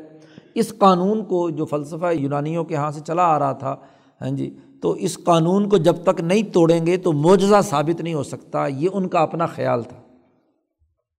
شاہ صاحب نے آگے تفصیل سے گفتگو کی ہے کہ معجزہ جو ہے وہ سبب و مسبب کے توڑنے کی بنیاد پر ہاں جی اس کے جو لزوم عقلی ہے، اس کو توڑنے کی بنیاد پر معجزہ ثابت کرنا یہ کوئی کمال کی بات نہیں، معجزہ اس سبب و مسبیت کو مانتے ہوئے بھی ثابت کیا جا سکتا ہے۔ علت و معلول کے مانتے ہوئے بھی کیا ہے؟ ثابت کیا جا سکتا ہے۔ یہ جیسے ایک اور بات انہوں نے بیان کی تھی کہ ولقول بالمعاد الجسمانی یہ توقف اعلیٰ امکانی اعادت المعدوم۔ اب قرآن و حدیث سے یہ بات ثابت ہے کہ مرنے کے بعد دوبارہ ان اس انسان کا جو جسم ہے آخرت میں دوبارہ پیدا ہوگا اور وہاں جزا و سزا یا حشر کے میدان میں جو معاملہ ہوگا وہ ضرور اس کے جسم اور اس کی روح کے ساتھ ہی ہوگا۔ اب جب شریعت کا یہ مسئلہ ثابت ہے تو اب وہ کہتے ہیں کہ یہ مسئلہ اس وقت تک سمجھ میں نہیں آ سکتا جب تک کہ فلاسفہ کا یہ قانون نہ توڑا جائے۔ فلاسفہ کا قانون اور ضابطہ یہ ہے کہ جو چیز پردہ عدم میں چلی گئی، معدوم ہو گئی، وہ دوبارہ لوٹ کر نہیں آ سکتی۔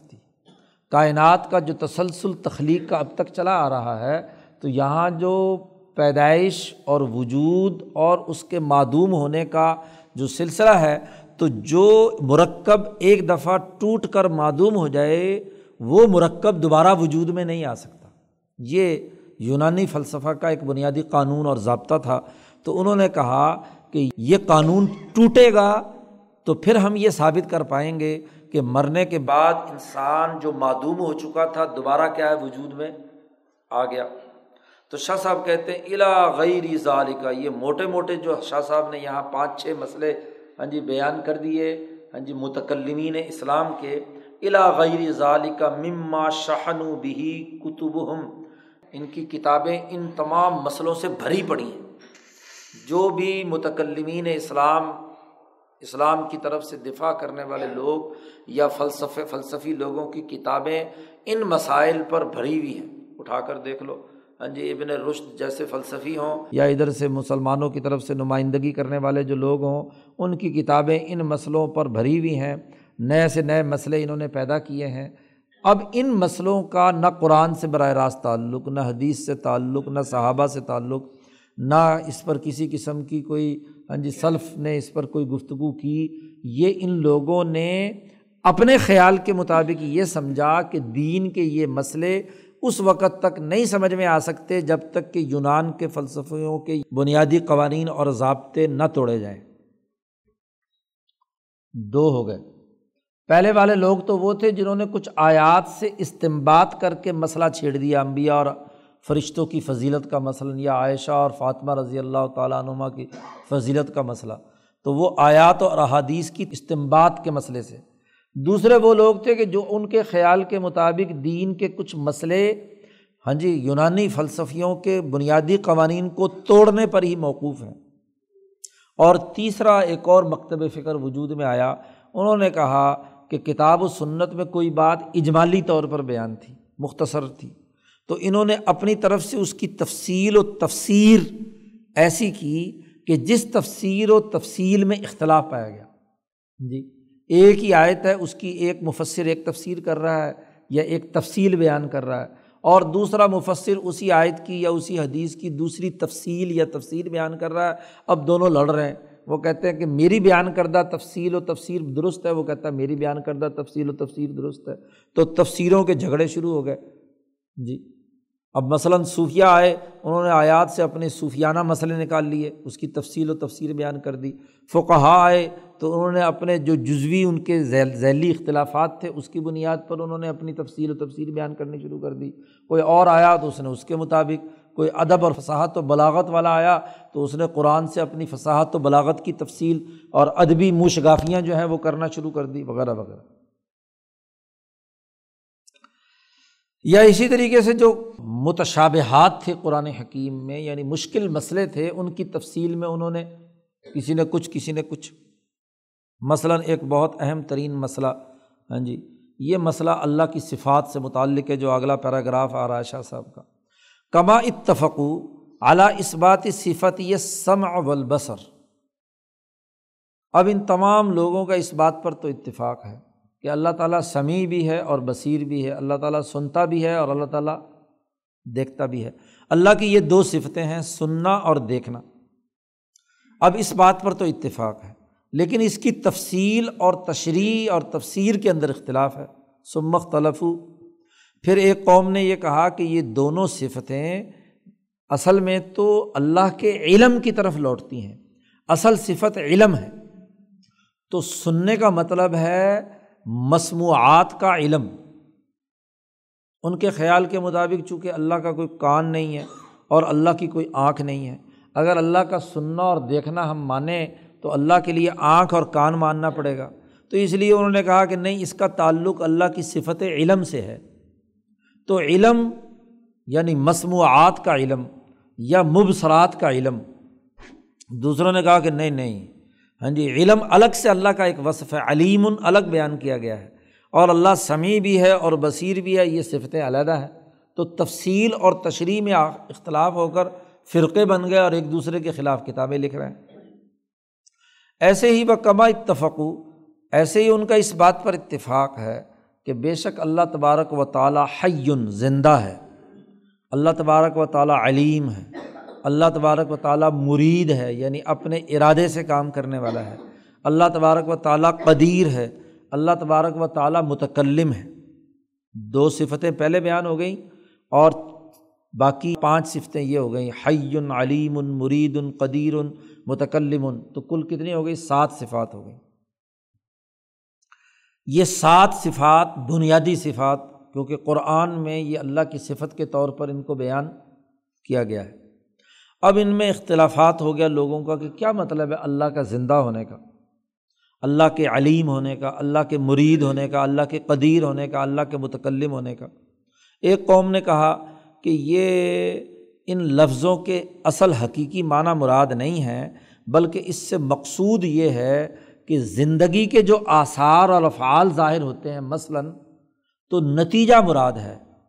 یہ نہیں ہے کہ وہ جیسے ہم زندہ ہیں ایسے ہی ہاں جی وہ زندگی کو اس طرح کچھ سمجھا جائے۔ تو یا علیم ہے تو علم کا مطلب بھی یہ کہ علم کے جو آثار اور نتائج ہیں وہ اللہ تبارک و تعالیٰ کو معلوم ہو جاتے ہیں، وغیرہ وغیرہ۔ اور ان کا خیال یہ ہے کہ یہ جو سات صفتیں، یہ اور تین صفتیں اور ہیں اور رحمہ والغضب والجود، کہ اللہ تعالیٰ لوگوں پر رحیم ہے۔ اللہ تعالیٰ لوگوں جو گناہ کرتے ہیں، ان کے اوپر غضبناک ہوتا ہے۔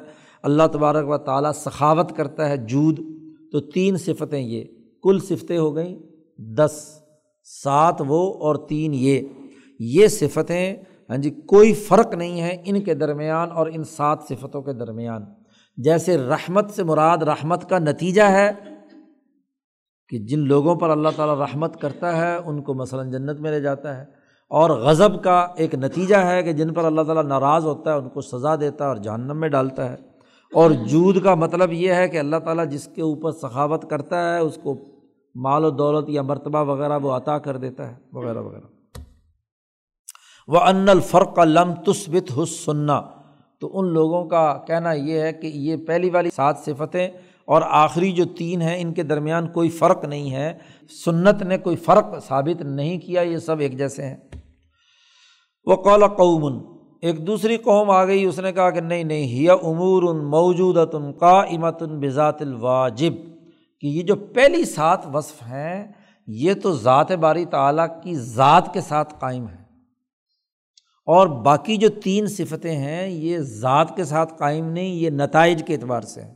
تو یہ جھگڑا شروع ہو گیا۔ دو مسئلے۔ تیسرا ایک اور مسئلہ، تفصیل و تشریح کے اختلاف کا۔ وطفق اعلیٰ اسبات الاستواء العرش۔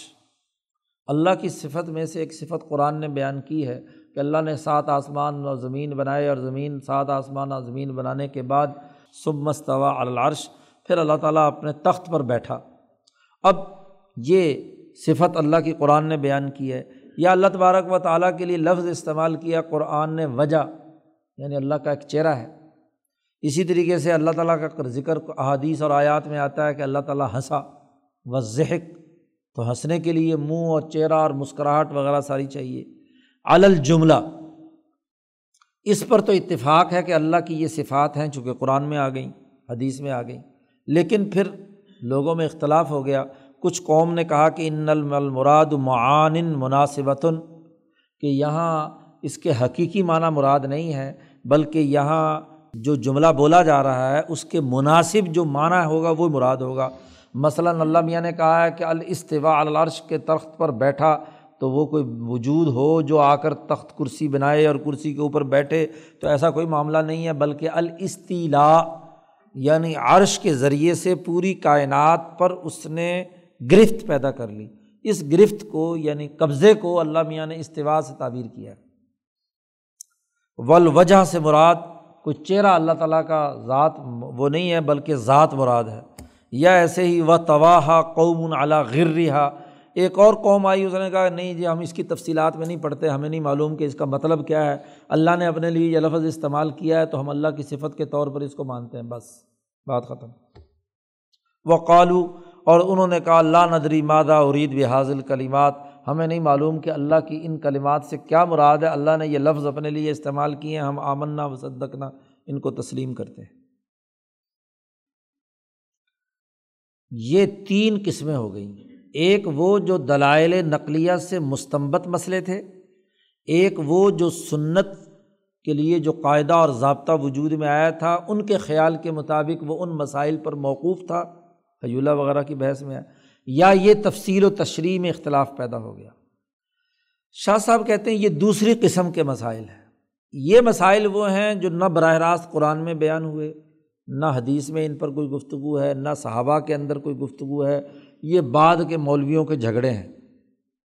تو شاہ صاحب کہتے ہیں، لست استصح طرف عہد الفرقتعینی علا صاحبت ہا بے انہا علسنہ اس دوسری قسم سے متعلق جتنے بھی مسائل ہیں، ان تمام مسائل کے بارے میں میری رائے یہ ہے کہ میں ان میں جتنے بھی لوگوں نے آپس میں اختلاف کیا ہے، ان میں میں کسی ایک فرقے کو یہ کہوں کہ یہ اہل سنت ہے اور صحیح ہے، اور اس کا ہاتھ کھڑا کر کے فیصلہ کروں کہ یہ صحیح ہے اور یہ غلط ہے۔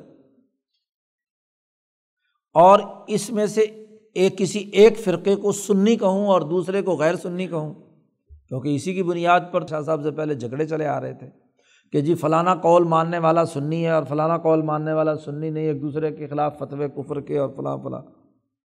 شاہ صاحب نے کہا کہ میں اس میں کسی کو بھی کہ یہ کہوں کہ یہ صحیح ہے اور یہ غلط ہے اور یہ غلط ہے اور یہ یہ صحیح ہے، اس بحث میں میں نہیں الجھوں گا۔ کئی فا میں کیسے یہ فیصلہ کر پاؤں؟ وائن ارید سننا فہو ترک الخوض فی حاضل مسائل راسن اگر میں خالص سنت کی بات کروں، تو سنت خالص تو یہ ہے کہ اس طرح کے مسائل میں غور و خوض کرنا چھوڑ دیا جائے۔ کیونکہ جب قرآن نے بیان نہیں کیا، حدیث نے بیان نہیں کیا، صحابہ نے بیان نہیں کیا، تو ان جھگڑوں میں پڑھنے کی ضرورت کیا ہے؟ کمالم یا خز فیح سلف جیسا کہ پچھلے جو سلف صالحین گزرے ہیں، صحابہ اور تعبین انہوں نے اس میں غور و خوض نہیں کیا۔ تو ہمیں کیا پڑی ہے کہ ہم اس کے اندر غور و خوض کر کے ہاں جی اور پھر مولویوں کے جھگڑے بھی تو مار بہت لمبا چوڑا ہے، سینکڑوں ان کے فرقے ہیں۔ تو ہم ان کے اندر کہاں تک فیصلہ کراتے رہیں گے کہ یہ صحیح ہے یا یہ صحیح ہے؟ اس تمام کو میں نہیں مانتا۔ چاہے یہ کہے یا یہ کہے، ان تمام کے، ان کے نقطۂ نظر یا ان کے موقف میں سے میں کسی کی تائید اور تردید نہیں کروں گا۔ فلما ان مست الحاجت الا زیادت البیان ہاں اگر کسی جگہ پر اس جیسے مسائل میں اگر مزید کوئی بیان کرنے کی ضرورت محسوس ہوئی، تو یہ بات کان کھول کر سن لو کہ ان تینوں دائروں میں جن لوگوں نے جو جو کچھ بھی بیان کیا ہے، ضروری نہیں ہے کہ میں ان میں سے کسی ایک کی تقلید کروں۔ میں ان کی تردید کر کے میں ایک اور موقع بیان کر سکتا ہوں۔ تو جو میں نے کہا ہے کہ میں نے جمہور کی مخالفت کی ہے، تو اس دوسری قسم کے ان تمام تر مسائل میں میں جمہور کا پابند نہیں فلئی سا کلو مستمبتو من الکتاب پس لئیسا کا آگے جواب دور جا کر آئے گا کہ ہر وہ چیز جو انہوں نے کتاب اللہ اور سنت سے وہ صحیح یا راجے انہوں نے استمباد کی، اخذ کی، وہ پہلی قسم۔ اور ولا کل ما حسب ہا الائی متوقف اعلیٰ شعین مسلم التوقف۔ اور دوسری قسم، کہ جنہوں نے فلسفہ یونان کے فلاں مسئلے کو توڑے بغیر کہا دین کا مسئلہ ثابت نہیں ہوگا اور انہوں نے جو گمان کیا ہو، اس کو میں بھی مان لوں۔ یا ایسے ہی ولا کلو ما او جبو رد مسلم الرد۔ جس مسئلے کو انہوں نے رد کیا ہے تو میں بھی اس کو رد والا تسلیم والا مان لوں۔ ولاک مم تناؤ من الخوض فی استصاب اللہ صابن فی الحقیقتی اور نہ ہر وہ مسئلہ جس کو ان مولویوں نے جھگڑتے ہوئے اس میں غور و خوض کو منع کیا تھا، اس کی مشکل ہونے کی وجہ سے تو میں بھی اس کو مشکل مان لوں۔ ولاک ما جا بھی من تفصیل و تفسیر احق مما جا بھی غیر اور نہ ہی وہ کہ جو انہوں نے کسی آیت اور حدیث کی تفصیل و تفسیر میں جو بات بیان کی تھی، میں بھی اس کو مان لوں۔ یہ میرے لیے کوئی ضروری نہیں ہے کہ میں لکیر کا فقیر بنوں، ان کا مقلد بنوں، ان آرام میں سے کسی ایک رائے کا مقلد بنوں۔ میرے لیے یہ لازمی اور ضروری نہیں ہے۔ جب لازمی اور ضروری نہیں ہے، تو پھر میرا اپنا راستہ ہے۔ والیما زکرنا اور وہ جو ہم نے پیچھے یہ بات بیان کر دی کہ انسان کا سنی ہونے کا مطلب یہ ہے کہ جو قسم اول والے مسائل ہیں، جو قرآن اور سنت اور احادیث سے ظاہری طور پر ثابت ہیں، ان کو جو آدمی مانتا ہے وہ سنی ہے۔ یہ جو دوسرے قسم کے جو مسائل ہیں جتنے بھی بیان کیے ہیں، ان میں کسی کا اختلاف رائے ہونا یہ سنی غیر سنی ہونے کے جھگڑے کو حل نہیں کرتا۔ اس کا سنت سے تعلق ہی کوئی نہیں ہے۔ کیونکہ سنت کی تعریف تو یہ ہے کہ سنت وہ ہوگی جو قرآن میں آئے، حدیث میں آئے یا اور اجماع صحابہ سے آئے۔ وہ سنت ہے۔ اور یہ مسئلے چونکہ انہوں نے بعد میں گھڑے ہیں، تو ان کا سنت سے کیا تعلق ہے؟ کہ یہاں ہم یہ بحث کریں کہ سنیوں کا یہ مسئلہ اور غیر سنیوں کا یہ مسئلہ ہے۔ اس کا سنت، غیر سنت سے کوئی تعلق نہیں۔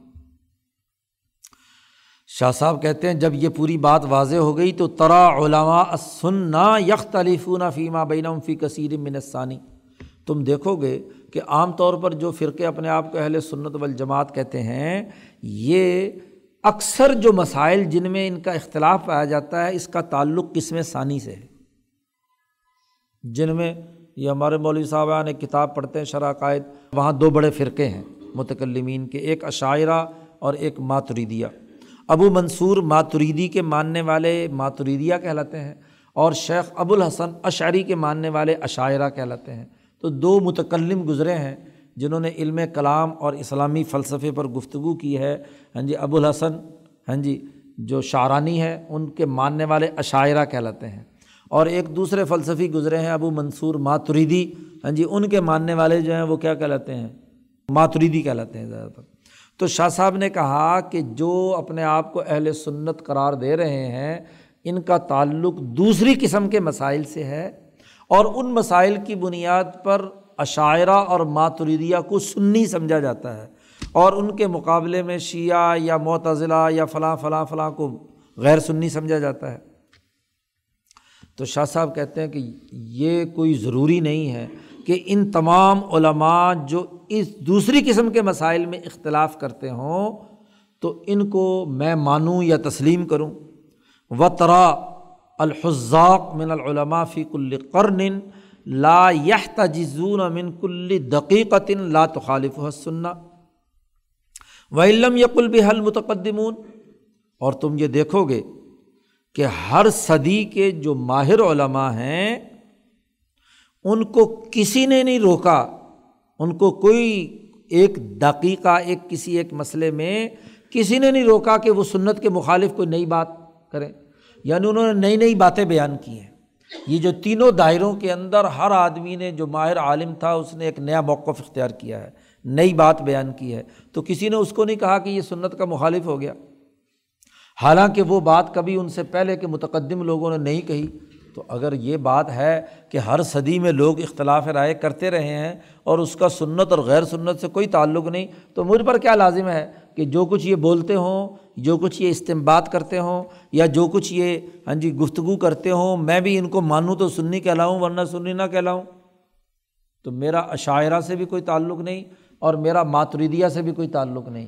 میرا اپنا ایک موقف ہے اور اس موقف کو شاہ صاحب نے آگے جا کر بیان کیا ہے کہ نہن و رجال ہوم رجال، برابر کی چوٹ ہے، ہمارا اس کے ساتھ کیا مسئلہ؟ ہے چونکہ اس مسئلے کا تعلق براہ راست قرآن و سنت سے تو ہے نہیں۔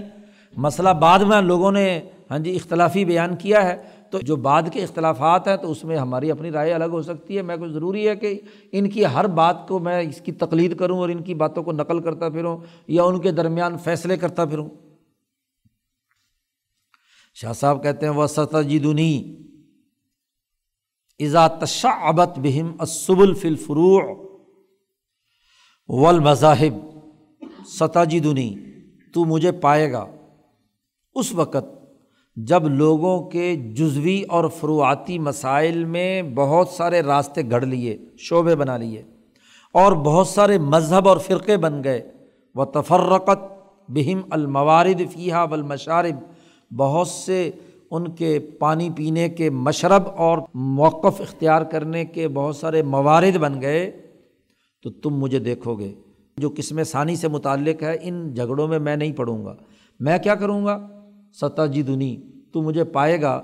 لجج تو بل جاد جلیہ و حق تو القارعت القویہ میں نے یہ فیصلہ کیا ہے کہ میں ایک وسیع شاہراہ پر چلوں گا۔ لجج تو میں داخل ہوں گا۔ لج کہتے ہیں جب گہرا پانی ہو سمندر میں اور اس میں آپ گہرے پانی کے اندر اپنے ہاں جی کپڑے سمیٹ کر اس کے اندر داخل ہو کر راستہ بناتے ہیں۔ ایک دلیر اور بہادر آدمی پانی کے اندر جب تیرتا ہے تو جہاں سے گزرتا جاتا ہے تو وہ راستہ بناتا چلا جاتا ہے۔ اس کو کہتے ہیں الجادہ، کہتے ہیں راستے کو الجلیہ، کہتے ہیں بڑا واضح۔ تو جنگل میں اگر ہے تو جھاڑیاں کاٹ کر وہ باقاعدہ شاہراہ بناتا چلا جائے۔ تو شاہ صاحب نے کہا کہ میں نے جو ہے نا فیصلہ کر لیا ہے کہ میں ایک وسیع شاہراہ پر چلوں گا، سیدھی ہوگی جو۔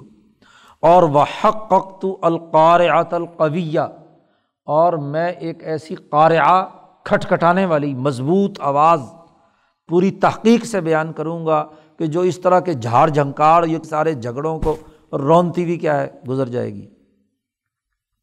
وہ صرت لا الوی اطراف و الحافات اور جب میں شاہراہ متعین کروں گا تو ادھر ادھر کی جو پھیلے ہوئے اطراف اور کنارے ہیں، کناروں پر نہیں میں چلوں گا۔ جو قرآن و سنت نے شاہراہ عظیم بیان کر دی ہے الجادت الجلیہ، میں اس پر چلوں گا۔ اور اس کے کناروں یا اطراف پر گاڑی اگر سڑک کے سینٹر میں چل رہی ہو تو کیا صحیح رفتار سے آدمی چلتا ہے۔ اور اگر کنارے پہ ہو تو کھڈے کھڈے سے کیا ہے؟ ادھر ادھر لڑک جائے یا ادھر لڑک جائے تو دونوں کا خطرہ ہے۔ تو میں کناروں اور اطراف میں نہیں چلوں گا، میں سیدھی شاہراہ کے بالکل وسط میں چلوں گا۔ اور شاہ صاحب کہتے وہ کن تو فی سمن منت تفاری و تخریجات یہ جو صحابہ اور تعبین کے بعد لوگوں نے تخریجات نکالی ہیں اور لوگوں نے اپنی طرف سے تفریحات اور گروہیتیں پیدا کی ہیں، میں نے اپنے کانوں میں ڈانٹ دے لی ہے۔ سمم کا مطلب میں بہرا ہو گیا ہوں۔ میں ان قصہ گو لوگوں کی، ان متکلمین کی، ان فلسفیوں کی، ان تمام نام نہاد فقیوں کی باتوں سے گویا کہ بہرا ہوں۔ میں نے ان کی طرف توجہ ہی نہیں کرنی۔ کانوں میں تیل ڈال کے میں نے اپنی سیدھے راستے پر چلنا ہے۔ الجادت الجلیہ لفظ یہاں بولا ہے۔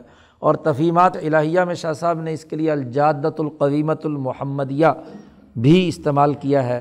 اور اس جادہ جلیہ کی چار باتیں انہوں نے متعین کی ہیں۔ نمبر ایک، وہ قرآن کی آیت سری سے مسئلہ ثابت ہو۔ نمبر دو، احادیث مشہورہ اور مستفیضہ۔ اور اس مستفیضہ کی شرط لگائی ہے شاہ صاحب نے کہ جس میں کم از کم کسی مسئلے کو بیان کرنے والے تین صحابہ ضرور ہوں۔ تین یا تین سے زائد۔ ایک آدمی گویا کہ بیان کرے اور دو اس کے گواہ ہونے چاہئیں اس کو حدیث مستفیض کہا جاتا ہے۔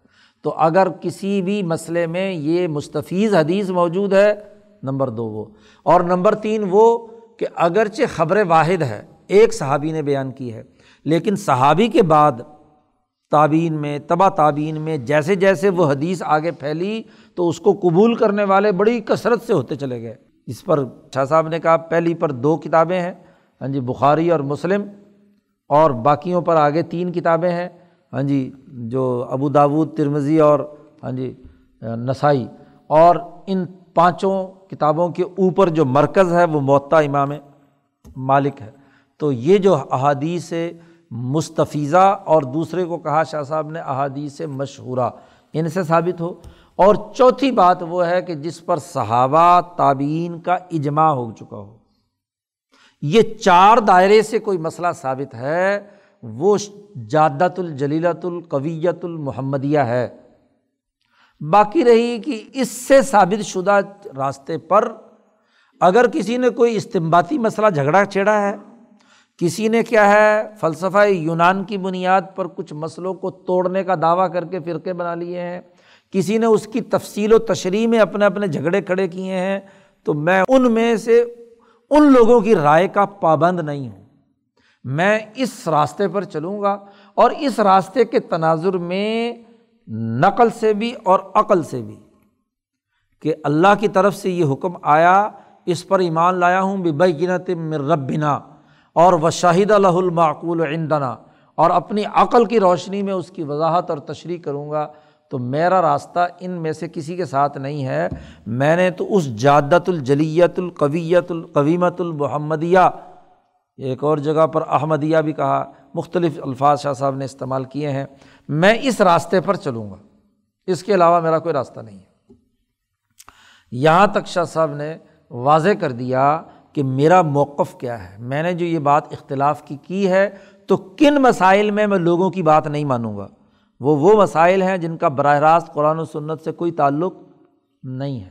میں ان میں ان مولویوں کی اور ان متقدمین کی جو اپنے آپ کو اہل سنت کہتے ہیں، ان کا پابند نہیں۔ باقی رہی بات آگے۔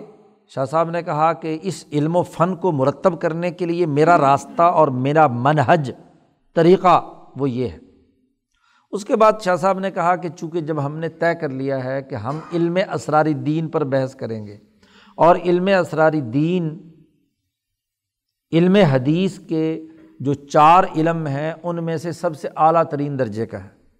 پہلے علم حدیث، وہ جس میں حدیث کی صحت اور ذوف کو پرکھا جاتا ہے۔ نمبر دو، جب صحیح حدیث متعین ہو گئیں، تو پھر اس کی مشکل اور اس کی جو غریب حدیثیں ہیں یا الفاظ اور جملے ہیں، ان کی تشریح کا علم ہے، مشکل الحدیث جسے کہا جاتا ہے۔ اس کے بعد تیسرا درجہ، علم حدیث کا فقہ الحدیث ہے، اس کا اپنا ایک دائرہ ہے جو فقہ نے اختیار کیا۔ اور چوتھا اور آخری درجہ جو علم الحدیث کا ہے وہ علم اسرار الدین کا ہے۔ تو شاہ صاحب نے کہا یہ چار الگ الگ فن ہیں۔ جب چار الگ الگ فن ہیں تو ہم جس فن پر بحث کر رہے ہیں وہ علم اسرار الدین ہے۔ اور جب اس دائرے پر گفتگو کریں گے تو اس کا تعلق نہ تو فقہ الحدیث سے ہے، علم فقہ سے ہے۔ نہ اس کا تعلق مشکل الحدیث سے ہے اور نہ اس کا تعلق حدیث کی صحت اور ذوف کے مسئلے سے ہے۔ وہ تو الگ الگ دائرے کی چیزیں ہیں۔ تو شاہ صاحب نے کہا کہ جب آپ کسی بھی علم و فن پر گفتگو کرتے ہیں، تو اس فن کا جو دائرۂ کار ہے، اس کے اندر رہ کر آپ کو گفتگو کرنی ہے، تو میں اس کا دائرۂ کار بتلا رہا ہوں کہ اس علم کا دائرۂ کار کیا ہے۔ بڑی اہم بات شاہ صاحب نے کہی۔ شاہ صاحب نے کہا، فعلم، جاننا چاہیے کہ ان لکل فن خاصتن۔ ہر فن کا ایک خاصہ ہوتا ہے۔ ولیکل موتن مختصن اور ہر ایک مقام کا ایک تقاضا ہوتا ہے۔ اگر ہر مقام کے تقاضے ایک دوسرے مقام کے ساتھ گڑبڑ کر دیے جائیں، اور ہر فن کی خصوصیات دوسرے کسی فن کے ساتھ ہاں جی ان کا جھگڑا چھیڑ دیا جائے، تو پھر بات درست تناظر میں، سمجھ میں نہیں آ سکتی۔ علم ریاضی کو آپ ہاں جی دوسرے کسی علم کے ساتھ ملا کر پڑھنے کی کوشش کرو گے تو ریاضی سمجھ میں نہیں آئے گی۔ تو ہر فن کا اپنا ایک دائرۂ کار ہے۔ تو ہم جو کتاب لکھ رہے ہیں، یہ علم اسرار دین میں ہے۔ تو اس فن کا خاصہ کیا ہے؟ اور جب آدمی تین باقی علم حاصل کرنے کے بعد اس مقام پر پہنچتا ہے یعنی علم اسرار دین کے موتن پر اس کا تقاضا کیا ہے؟ تو شاہ صاحب نے کہا فکما انّہ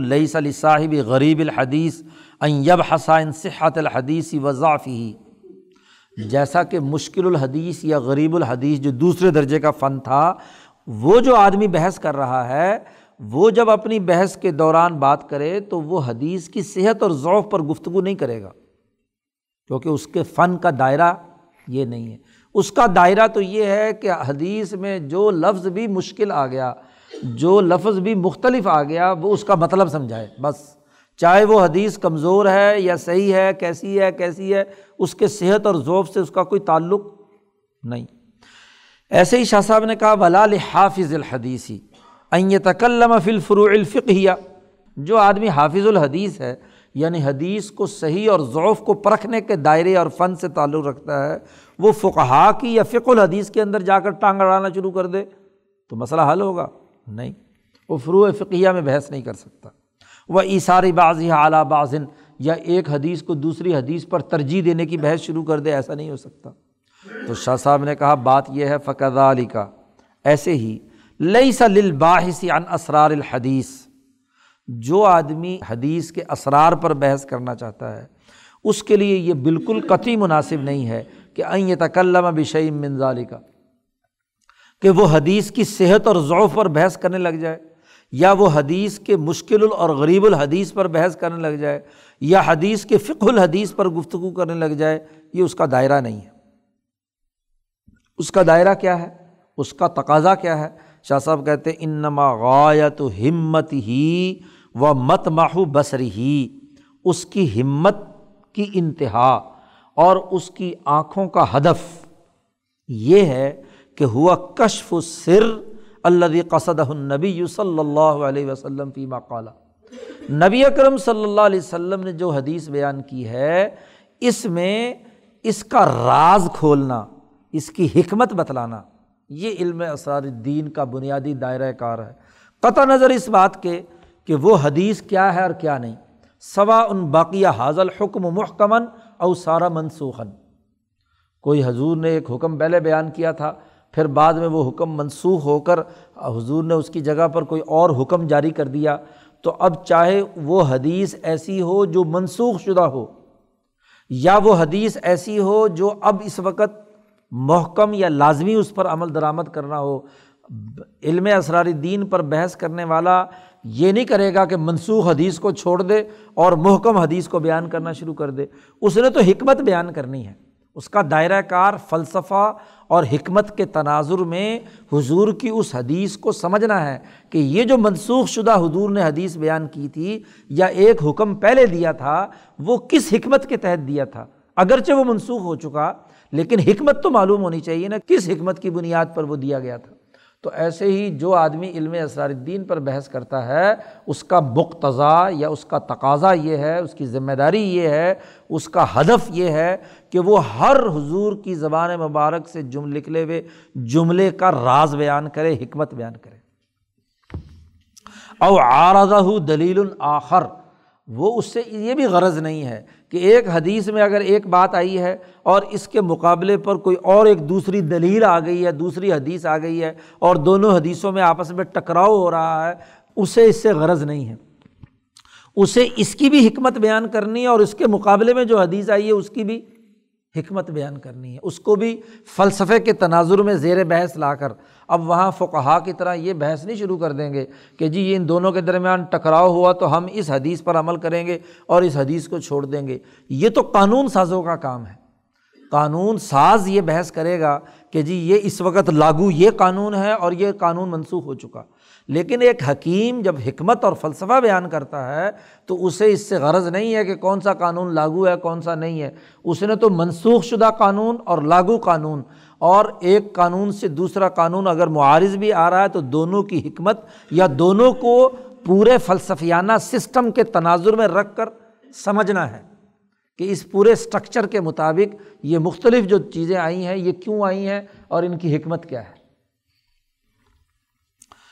فواجب فی نظر الفقی کون مرجوحن فقی کی نظر میں ایک دلیل مرجو ہے، ایک راجے ہے، وہ تو ایک حکم بیان کرنے کے لیے اسے قانون سازی کرنی ہے، اس لیے وہ تو یہ کام کرے گا۔ لیکن ہمارے دائرے میں یہ بحث، ہمارا دائرہ علم اسرار الدین کا یہ ہے کہ وہ دین کے مکمل نظام کے تناظر میں ہر حدیث، ہر حکم، چاہے وہ ایک دوسرے سے متضاد ہوں، ان کے درمیان اختلاف ہو، خواہ ان ان حدیثوں کے درمیان کوئی منسوخ ہو یا کوئی موکم ہو، قطع نظر اس بات کہ ہم نے اس کو اس کہ اس کی حکمت اور اس کی فلاسفی معلوم کرنی ہے۔ نام ہاں یہ بات ضرور ہے کہ اللہ محیث کل خواظن فی فن این یا تسیمہ بے احق ماں ہونال کا بن نسبت لذالک الفن۔ ہر کسی فن میں غور و خوض کرنے والا جو آدمی ہے، کوئی آدمی کسی فن کے اندر غوطہ زن ہوتا ہے تو اب یہ کہا جائے کہ جی وہ بالکل ہی دوسرے فنون اور علوم کو ٹچ ہی نہ کرے۔ علم تو سارے کے سارے ایک دوسرے کے ساتھ مربوط ہوتے ہیں۔ جب مربوط ہوتے ہیں تو بعض مقامات ضرور ایسے آ جاتے ہیں کہ کہیں نہ کہیں ذیلی اور ضمنی طور پر کسی دوسرے فن سے متعلق کوئی بات گفتگو کرنی پڑتی ہے۔ لیکن یہ ہاں جی وہ جگہ ہوتی ہے کہ جہاں آپ اس کے بغیر گزر نہیں سکتے۔ کیونکہ تمام علوم ایک دوسرے کے ساتھ کیا ہے؟ مربوط ہے اگر آپ کسی طبیعتی مسئلے پر بحث کر رہے ہیں تو ظاہر ہے کہ وہاں درمیان میں اگر کوئی حساب سے یا الجبرے سے متعلق کوئی قانون آ گیا تو آپ کو درمیان میں لانا پڑے گا۔ ہاں جی لیکن وہ ذیلی اور ضمنی ہوگا، وہ اصل مقصد اور ہدف۔ اصل مقصد تو آپ کا طبیعتی کسی قانون کو سمجھانا ہے، اس کا فلسفہ یا اس کا ضابطہ سمجھانا ہے۔ وہ انم الاقرب من الحق۔ بے اعتبار فن الحدیث ما خالص بعد تدوین احادیث البلاد و آثار فقہ و معرفت المطاب علیہ من المتفرد بھی ولاکثری رواتن ولاقوا روایتن مما ہوا دون ذالک بات یہ ہے کہ چونکہ یہ علم چوتھے درجے پر ہے، پہلے تین درجے کے کام ہوئے ہوئے ہوں گے تو چوتھے درجے کا کام ہوگا۔ شاہ صاحب کہتے ہیں حق کے قریب فن حدیث میں جب ہم بات چیت اور گفتگو کریں گے، تو اسی وقت کر پائیں گے نا کہ جب صحیح اور ضعیف کے درمیان فرق و امتیاز ہو کر صحیح حدیثیں کھل کر سامنے آ جائے اس کے بعد مشکل الحدیث کے نتیجے میں جو مشکل جملے ہیں حدیثوں کے، وہ مطلب سمجھ میں آ جائے اور پھر جب فق الحدیث کے تناظر میں فقہا اس کی فقہ بیان کر دیں، تو جب یہ تین کام پہلے ہوں گے تو اگلے مرحلے میں چوتھا علم۔ ان تمام پر بحث کر کے پوری فلاسفی متعین، پورا سسٹم بنائے گا۔ تو سسٹم بنانے کا عمل چوتھے مرحلے میں آگے جا کر آئے گا۔ اعلیٰ ان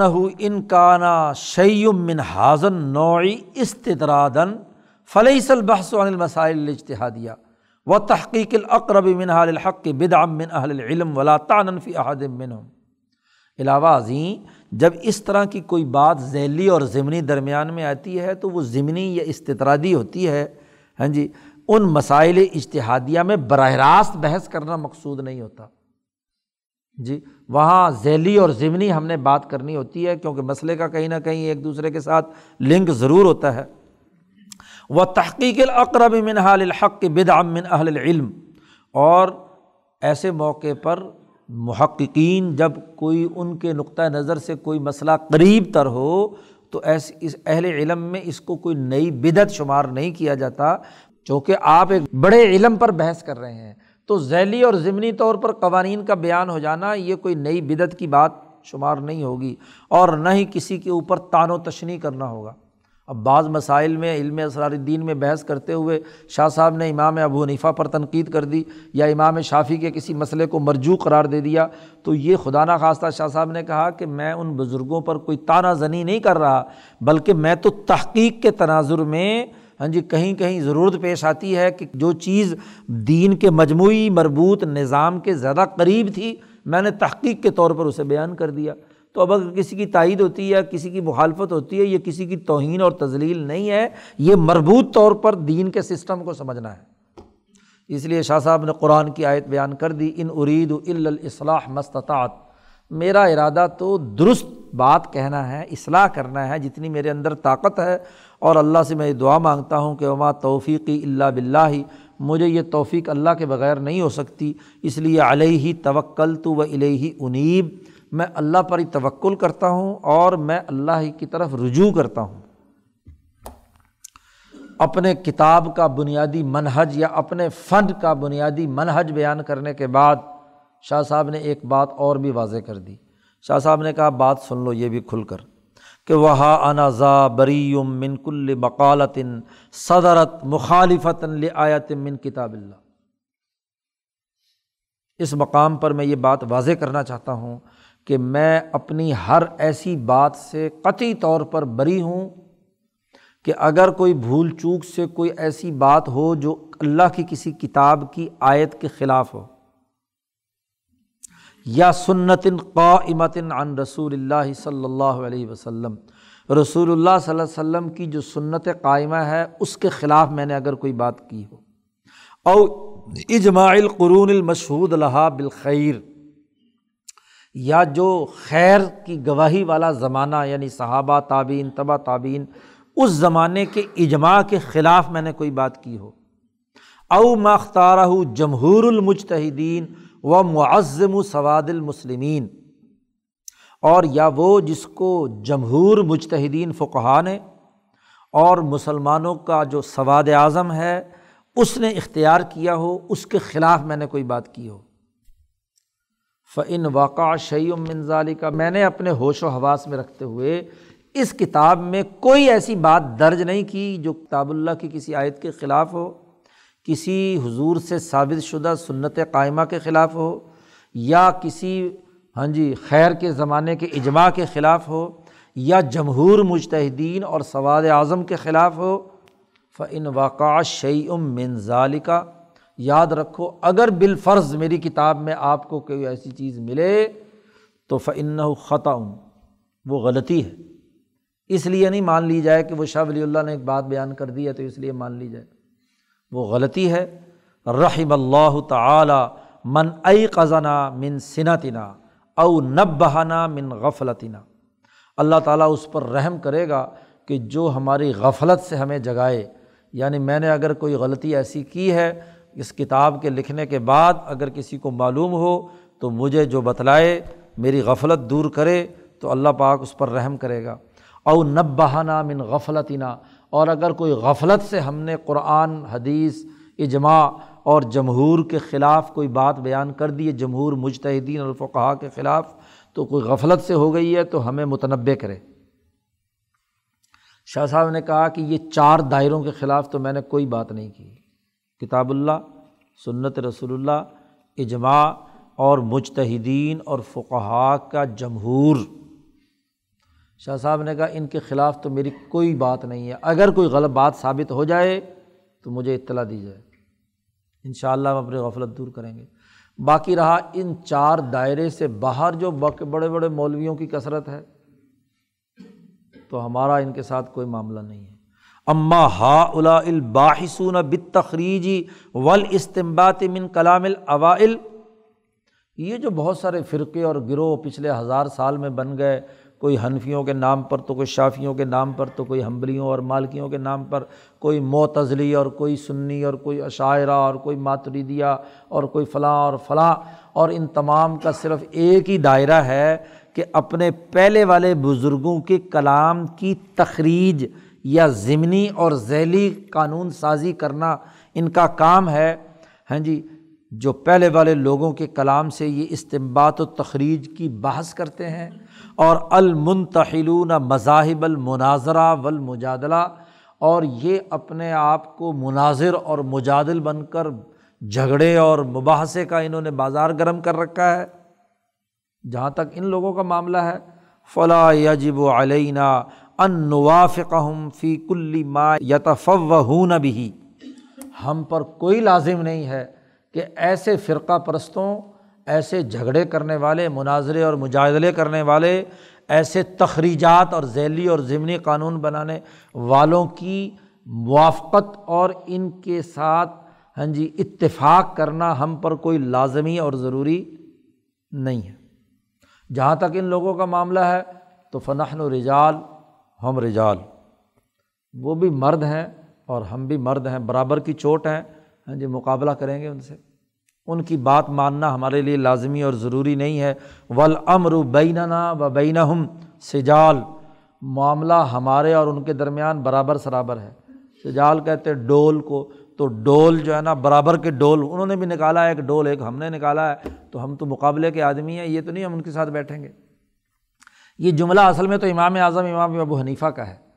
امام ابو حنیفہ نے یہ بات اس زمانے میں جب امام صاحب نے یہ فقہ اپنی ترتیب دی، تو وہاں بہت سارے لوگوں نے ان سے الزامات لگائے، پتہ نہیں کیا کیا کچھ کہا کہ جی اپنی رائے سے، اپنے دماغ سے یہ باتیں کرتے ہیں، حدیثوں کو انہوں نے نہیں مانا، فلانا نہیں کیا، ڈھمکانا نہیں کیا۔ تو وہاں امام ابو حنیفہ نے یہ جملہ کہا تھا کہ میری کوئی بات نہ قرآن کی آیت کے خلاف ہے، نہ صحیح حدیث کے خلاف ہے۔ اور نہ صحابہ کی رائے کے خلاف۔ ہے ان تین درجوں کے بعد چونکہ امام ابو حنیفہ خود تابی ہیں، تو انہوں نے تو یہ بات کہنی تھی کہ صحابہ اور قرآن اور سنت، اس کے بعد جو آدمی ہیں، تو ضروری نہیں کہ ہر فقی کی بات کے ہم پابند ہوں۔ امام اعظم نے اس وقت کہا تھا کہ نہن و رجال، ہم رجال۔ وہ بھی آدمی ہیں، ہم بھی آدمی ہیں۔ امر بین سجال، میرے اور ان کے درمیان معاملہ کیا ہے؟ برابر سرابر کا ہے۔ وہ ہمارے برابر کے ٹکر کے امام مالک تھے، مثلاً امام شافی تو خیر امام ابو نیفا کے شاگردوں کے شاگرد ہیں۔ مقابلے پر تو لیس ابن سعد تھے یا امام مالک تھے یا ادھر مکہ کے فقہا تھے۔ ہاں جی مدینہ کے فقہا تھے۔ تو وہاں ہاں جی امام اعظم نے کہا کہ ہم اور وہ برابر کی چوٹ ہے ہمارا ان کے ساتھ برابر کا مقابلہ ہے، وہ اگر رائے رکھتے ہیں تو ہم بھی رائے رکھتے ہیں۔ تو یہ جملہ یا یہ بات اصل میں تو امام اعظم، امام ابو حنیفہ کی ہے۔ شاہ ولی اللہ صاحب نے وہی بات یہاں نقل کی ہے کہ آیت، حدیث، صحابہ کا اجماع اور شاہ صاحب نے یہاں شامل کر لیا جمہور مجتہدین اور معظم و سواد المسلمین۔ یعنی جو فقہائے مجتہدین اور محدثین ہیں، ان کے بھی جمہور کی بات لے آئے ساتھ۔ جن میں یعنی یہ چاروں آئمہ اربا ہیں اور چھ جو ہے نا، یہ سیاہ ستہ کے مصنفین ہیں۔ یعنی امام مالک، امام بخاری، امام ترمزی وغیرہ وغیرہ، یا آٹھ دس آدمی جمہور مجتہدین۔ تو ان کے علاوہ اگر کوئی آدمی ہے تو ان کی بات ہم نہیں مانیں گے۔ لازمی نہیں ہے کہ ہم ان کی تقلید کریں اور ان کی اطاعت کریں۔ یہاں شاہ صاحب نے اپنا منحج بیان کر دیا۔ اب آگے شاہ صاحب اپنی کتاب کا خاکہ بیان کرتے ہیں ان شاء اللہ پھر آگے پڑھیں گے۔